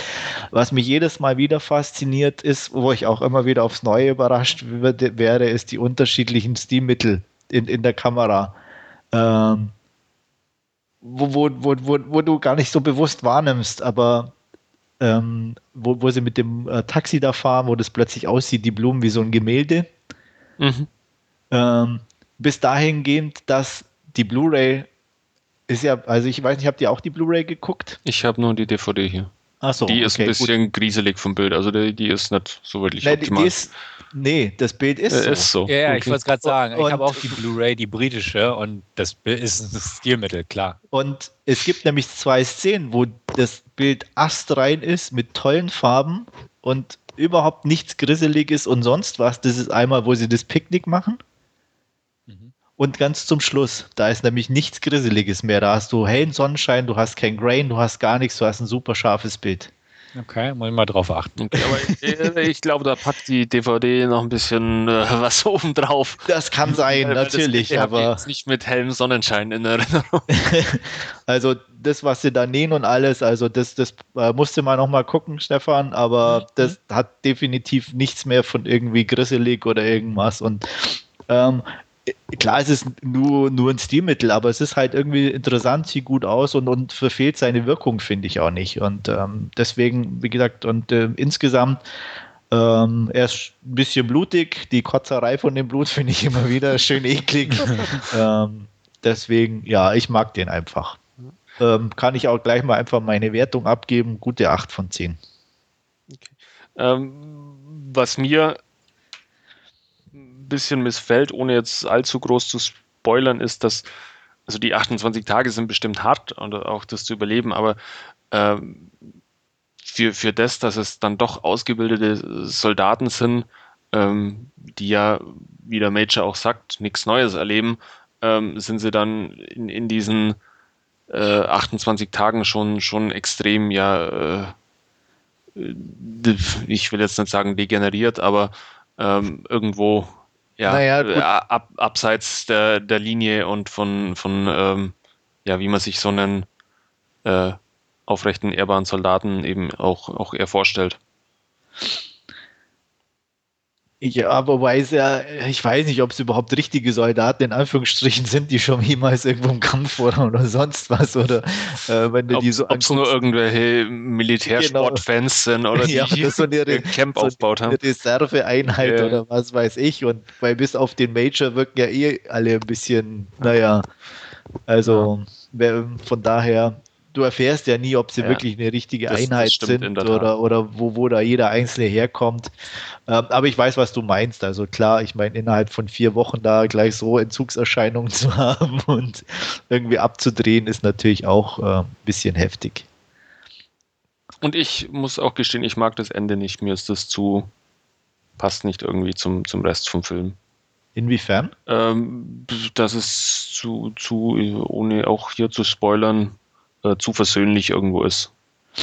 Ähm, da, da hätte man da, also hätte ich mir was Konsequenteres dann, dann auch. Okay. Bestimmt. Also ich fand es eigentlich schon konsequent, dass die dann irgendwie verhungern. Kann man ja ruhig sagen. Äh, Oder meinst du die, die, die Überlebenden? Die, die Überlebenden.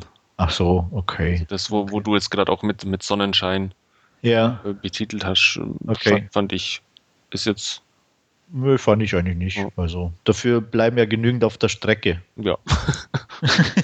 das ist ja also ich meine, also wie gesagt, ähm, da ja ohne zu spoilern, aber ein, einer, der, der über eine Strecke mit unterwegs war, ähm, bleibt auf der Strecke. Aber, ähm, die Soldaten gehen alle hops. Zu Beginn der Einlauf, wo sie da treffen, ist gleich weg. Ja. Also von daher drei Überlebende finde ich jetzt nicht viel. Klar, dass es natürlich die drei sind, ist, aber ja, hat mich jetzt nicht gestört.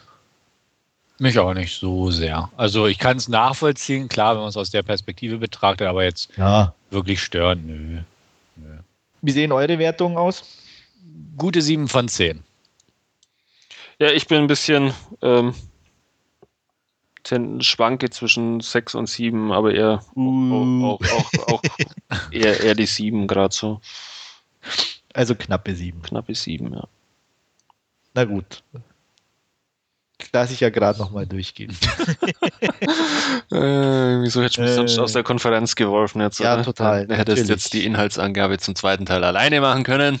Nein, die darfst du jetzt Äh, wieder machen. Die darf ich jetzt wieder machen, ja. Ähm, Übrigens, bevor du anfängst, der Regisseur ist Juan Carlos Fresnadillo. Ja, Ah, der. man man Ja. kennt ihn von. Äh, Von, ich kenne ihn, ich habe nämlich einen Film von ihm auch auf Fantasy Filmfest gesehen vor einigen Jahren, Intacto. okay. Aha, Der war gar nicht schlecht.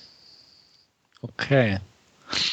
Okay. Ja, und er hat ja gerade den Intruders gemacht mit dem äh, Clive Owen in der Hauptrolle. Ja. Genau, der aber nicht so ganz gut ankommt und soll ja jetzt das Highlander Remake drehen. Ach, okay. Ja. Aber zur Inhaltsangabe. Genau. Ja, ähm, der Titel verrät schon. 28 Weeks Later. Ähm, beginnt auch relativ atmosphärisch in einem dunklen Haus. Ein Ehepaar äh, kocht.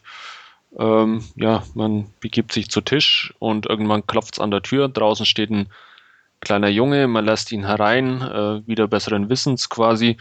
Und äh, der Junge ist scheinbar verfolgt worden, auch wieder von den Infizierten. Und es dauert auch nicht allzu lang und die Infizierten äh, finden das Haus, wo sich das Ehepaar und noch ein paar weitere Personen versteckt haben, äh, dringen ein und ja, ähm, bis, bis auf einen müssen quasi oder bis vermeintlich auf einen müssen äh, alle sterben. Der Mann, Don, kann, kann fliehen, äh, rettet sich zu einem Boot und ja, kann über einen Fluss quasi den Infizierten entkommen. Ähm, dann kommt so eine kleine Zwischensequenz, äh, die da uns dann ja äh, zeigt, was quasi ähm, in den 28 Wochen passiert, also dass quasi nach fünf Wochen oder so äh, die Infizierten an äh, sterben, weil sie eben ausgehungert sind. Ähm, irgendwann marschieren dann auch äh, NATO-Truppen ein unter äh, amerikanische Führerschaft oder wie sagt man da? Äh, Führung. Kom- Kommando. Ähm, und ja, irgendwann wird dann Großbritannien auch wieder als äh, freie Zone äh, deklariert, wo es keine Infizierten mehr geben soll. Und ja, irgendwann beginnt man dann auch wieder mit der Population von London angefangen mal. Und ja, irgendwann sind die 28 Wochen erreicht und dann setzt quasi der Hauptteil des Filmes ein. Ähm, man sieht, wie ein Flugzeug äh, auf dem Flughafen landet und da ja auch etliche Menschen aussteigen und darunter auch zwei Kinder. Ähm, die werden dann als allererstes Mal untersucht von ja, einer Militärärztin, die von äh, Rose Byrne gespielt wird. Ähm, die beiden Kinder, stellt sich heraus, sind äh, die Kinder des Mannes, der zu Beginn des Films entkommen konnte. Das ist äh, Don, der von Robert Carlyle gespielt wird.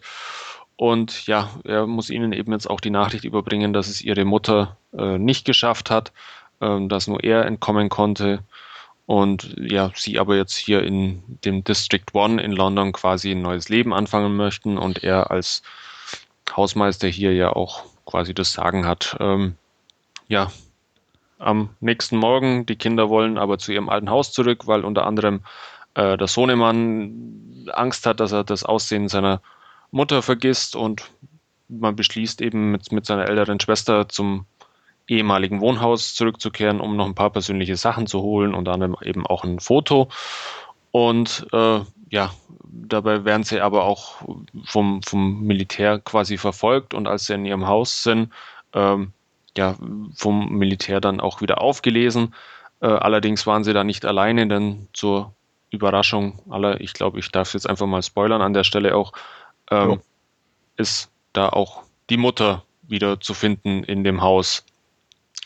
Ähm, die wird dann eben entsprechend unter Quarantäne gestellt, untersucht und unsere Militärärztin stellt eben fest, dass sie ja scheinbar die Mutter genetisch bedingt nicht, nicht anfällig ist für den Virus, aber den, den Virus durchaus übertragen kann, aber er keine Auswirkungen auf, auf sie hat und deswegen ja da durchaus äh, sie als, als ähm, Quelle für ein Gegenmittel, wie auch immer, dienen könnte.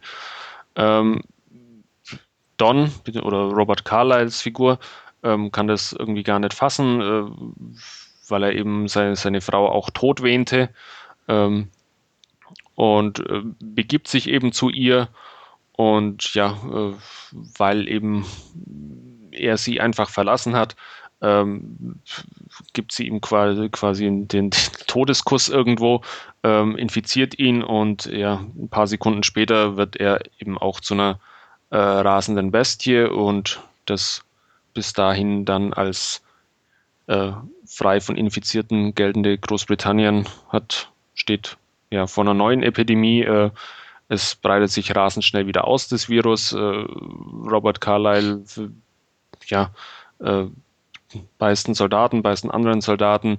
Ähm, es geht rasend schnell und bevor man sich versieht, ähm, muss quasi das Militär ja entsprechend zu drastischen Maßnahmen äh, greifen und beschließt dann irgendwann auch ja äh, alles, was, was quasi sich bewegt äh, in diesem District One von London äh, entsprechend zu töten und zu eliminieren.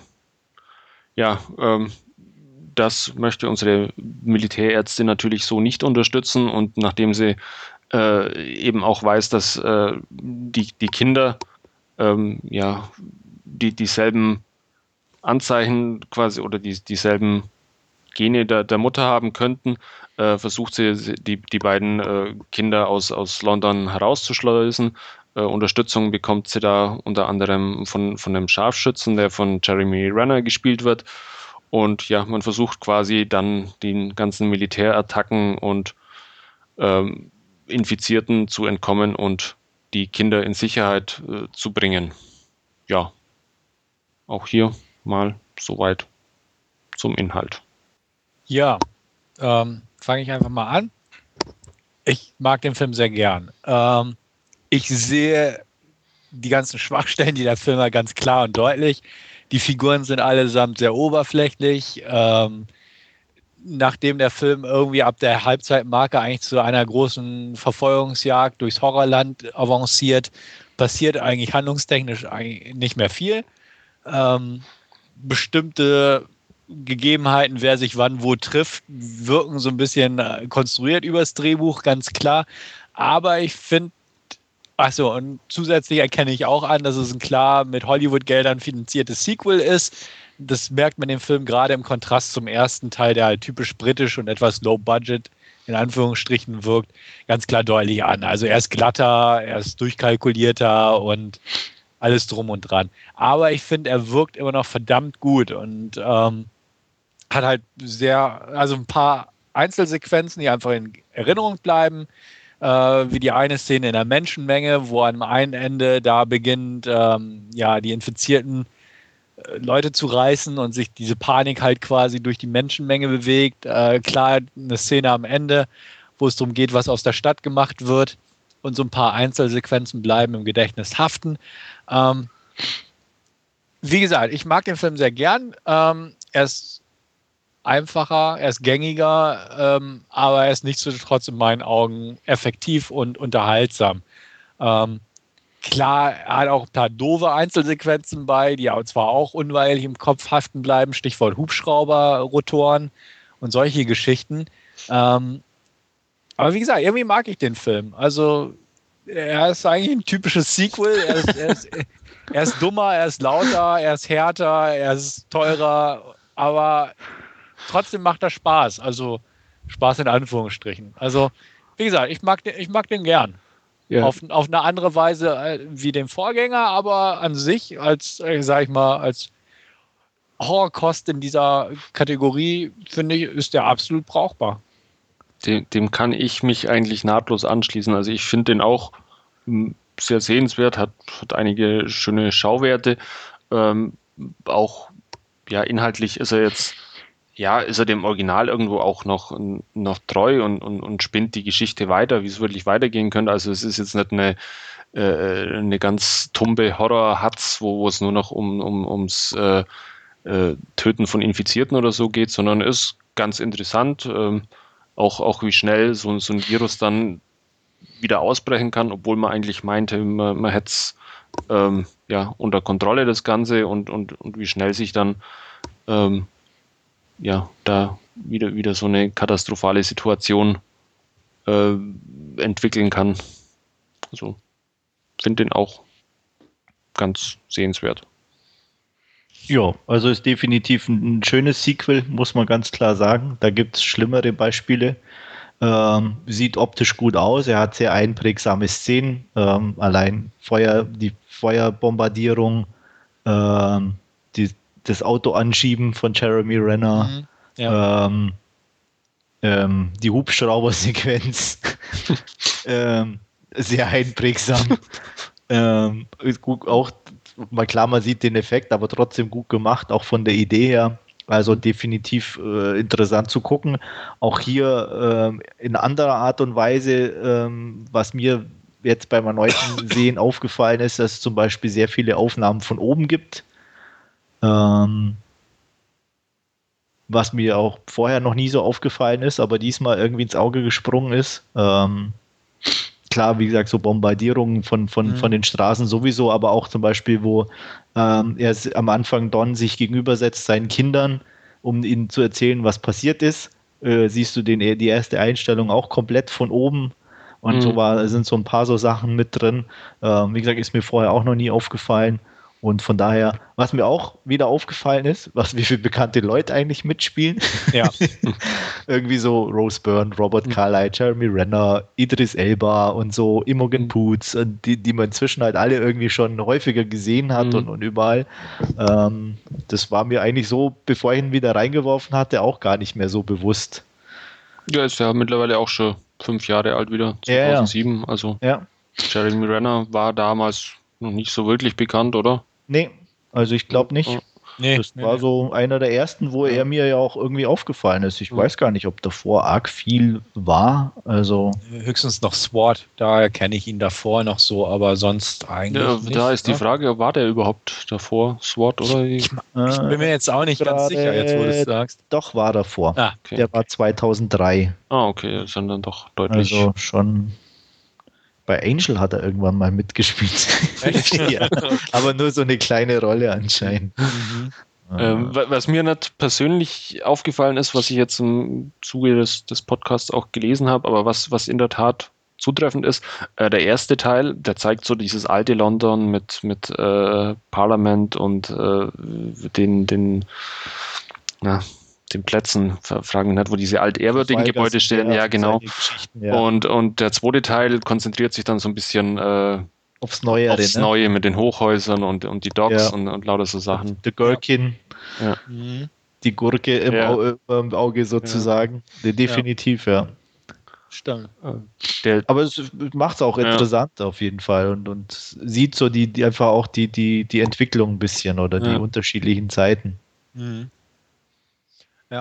Also auch von der Stimmung her ist auf eine andere Weise trostlos und, und so. Ähm, ja, er ist halt glatter, ne? Ja. Das, das, kann man nicht abstreiten, aber es funktioniert halt auch. Also, also das, was mich eigentlich am, so, am, ja. am, ehesten gestört hat, war so irgendwie dieses, dieses Verfolgen von Don äh, äh, seiner Kinder irgendwie. Das fand ich so am, am, am unglaubwürdigsten irgendwie eigentlich, so ein bisschen. Mhm.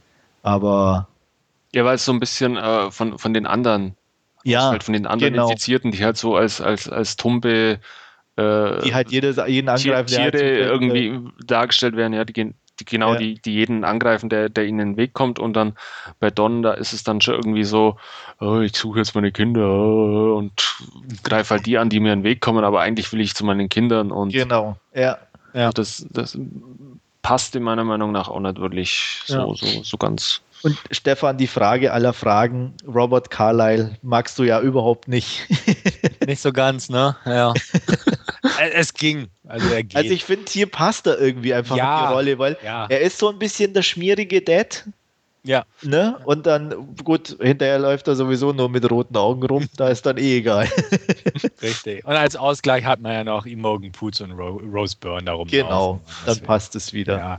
Obwohl Rose Byrne ja echt eine steile Karriere in dem Film gemacht hat. Ich glaube, sie war ja Major, Major oder so, war vom so, Rang her. Also ja. in dem Alter schon so ein Major zu sein. Also äh, ich glaube, das geht nur, in, in, nur, nur Wissenschafts im, im, im so, also ja. im, wie, wie Andreas sagt, im ähm, im medizinischen Dienst oder so ist das relativ schnell. schneller? Ja. Okay, weil musste ich auch denken, so Major, wann, ja. wann hat sie denn angefangen? Mit 14 oder so? Also, ja, äh, gut, neben, Nebenpunkt, aber ja. ist egal. Ist aber egal. das sind so Kleinigkeiten, aber die, die tun dem keinen Abbruch. Es ist definitiv ein unterhaltsamer Genrefilm, muss man sagen. Ja. Ich mag den ersten lieber, weil er damals einfach neuer war, auch ein bisschen anders ist noch insgesamt. Ähm, aber trotzdem würde ich auch äh, 28 Weeks Later eine 7 von 10 geben. Ja, also ich gebe ihm auch eine gute 7 von 10, also somit inzwischen auf Höhe des ersten Teils, einfach weil ich vorhin ja definitiv so ausgeführt habe, dass ich sehe, dass der so ein bisschen verliert in meinen Augen der erste, während der zweite einfach vielleicht auch, weil er einfach glatter ist, einfach nicht ganz so viel verliert. Also den würde ich mir eher greifen, sagen wir es mal so, wenn ich die Wahl hätte. So, welchen gucke ich heute Abend, den ersten nochmal oder den zweiten? Finde ich der zweite, einfach weil er vielleicht leichter konsumierbar ist, in Anführungsstrichen, hat einen gewissen anderen Unterhaltungswert. Ja, man kann ihn einfach mal weggucken. Ne? Genau, also, so, genau, ja. das, das trifft's. Ähm, Finde ich den auch wirklich so. Ähm, dementsprechend gleiche ich die Bewertung an. Beide Teile erhalten von mir gute 7 von 10, obwohl, wie gesagt, da der Hintergrund zu vermerken ist, dass der erste durchaus mal auf einer 8 war. Früher. Ja, bei mir ist es, wie, wie du es gerade ausführst, auch so, dass das Sehvergnügen irgendwie beim zweiten Teil ähm, ein bisschen größer ist wie, wie beim ersten. Ähm, dann auch so, dass ich hier bedenkenlos dies zur 7 greifen kann. Ihr seid so oberflächlich. Ja. Wir wollen nur unterhalten werden. Ja, genau. Nur Unterhaltung, pure Unterhaltung. Ja, das ja. nackte, grausame Leben haben wir den ganzen Tag. Brauche ich ja. abends dann auch noch. Guck doch, Deutschland sucht den Superstar. Ja, ja. nee, so weit ist es dann auch noch nicht. Nee. Ja. Ähm, vielleicht ergänzend könnte man noch hinzufügen, dass wir auch geguckt haben wegen einem potenziellen Nachfolger. So richtig bekannt ist nichts. Danny Boy wollte ja irgendwie, glaube ich, ähm, den dritten drehen, äh, 28 Months Later, und ähm, sollte wohl in Moskau spielen, aber genaueres ist nicht bekannt. Ich habe nur gelesen, dass er eh bis Ende 2013 oder zumindest bis 2013 äh, ausgebucht ist. Also da wird nichts mhm. passieren in näherer Zukunft, nehme ich mal an. Was ich auch noch äh, gelesen hatte, war, dass es zum einen wohl mittlerweile doch scheinbar was werden könnte, aber zum anderen ähm, es, glaube ich, Rechtsstreitigkeiten zwischen, zwischen den äh, oder Streitigkeiten zwischen den Rechteinhabern gibt. Ja, und noch, Deswegen, äh, da weiß ich jetzt aber nicht, wie, wie, wie alt und neu die Infos entsprechend waren, aber ja, ja man wird wir sehen. Ja. ja, wunderbar. Dann sind wir uns ja erstaunlich einig gewesen bei unserer Hauptreview. Ja. Ja, ja. Keiner fällt aus dem Rahmen. Nee. Also hat mir Spaß gemacht, wie so oft und wie eigentlich immer, kann man sagen. Und ich hoffe, euch da draußen bei euch Zuhörern auch. In diesem Sinne verabschiede ich mich und hoffe, ihr seid beim nächsten Mal auch wieder dabei. Vielen Dank fürs Zuhören. Auch von mir. Schönen Abend und tschüss. Jo. Bis zum nächsten Mal. Tschüss.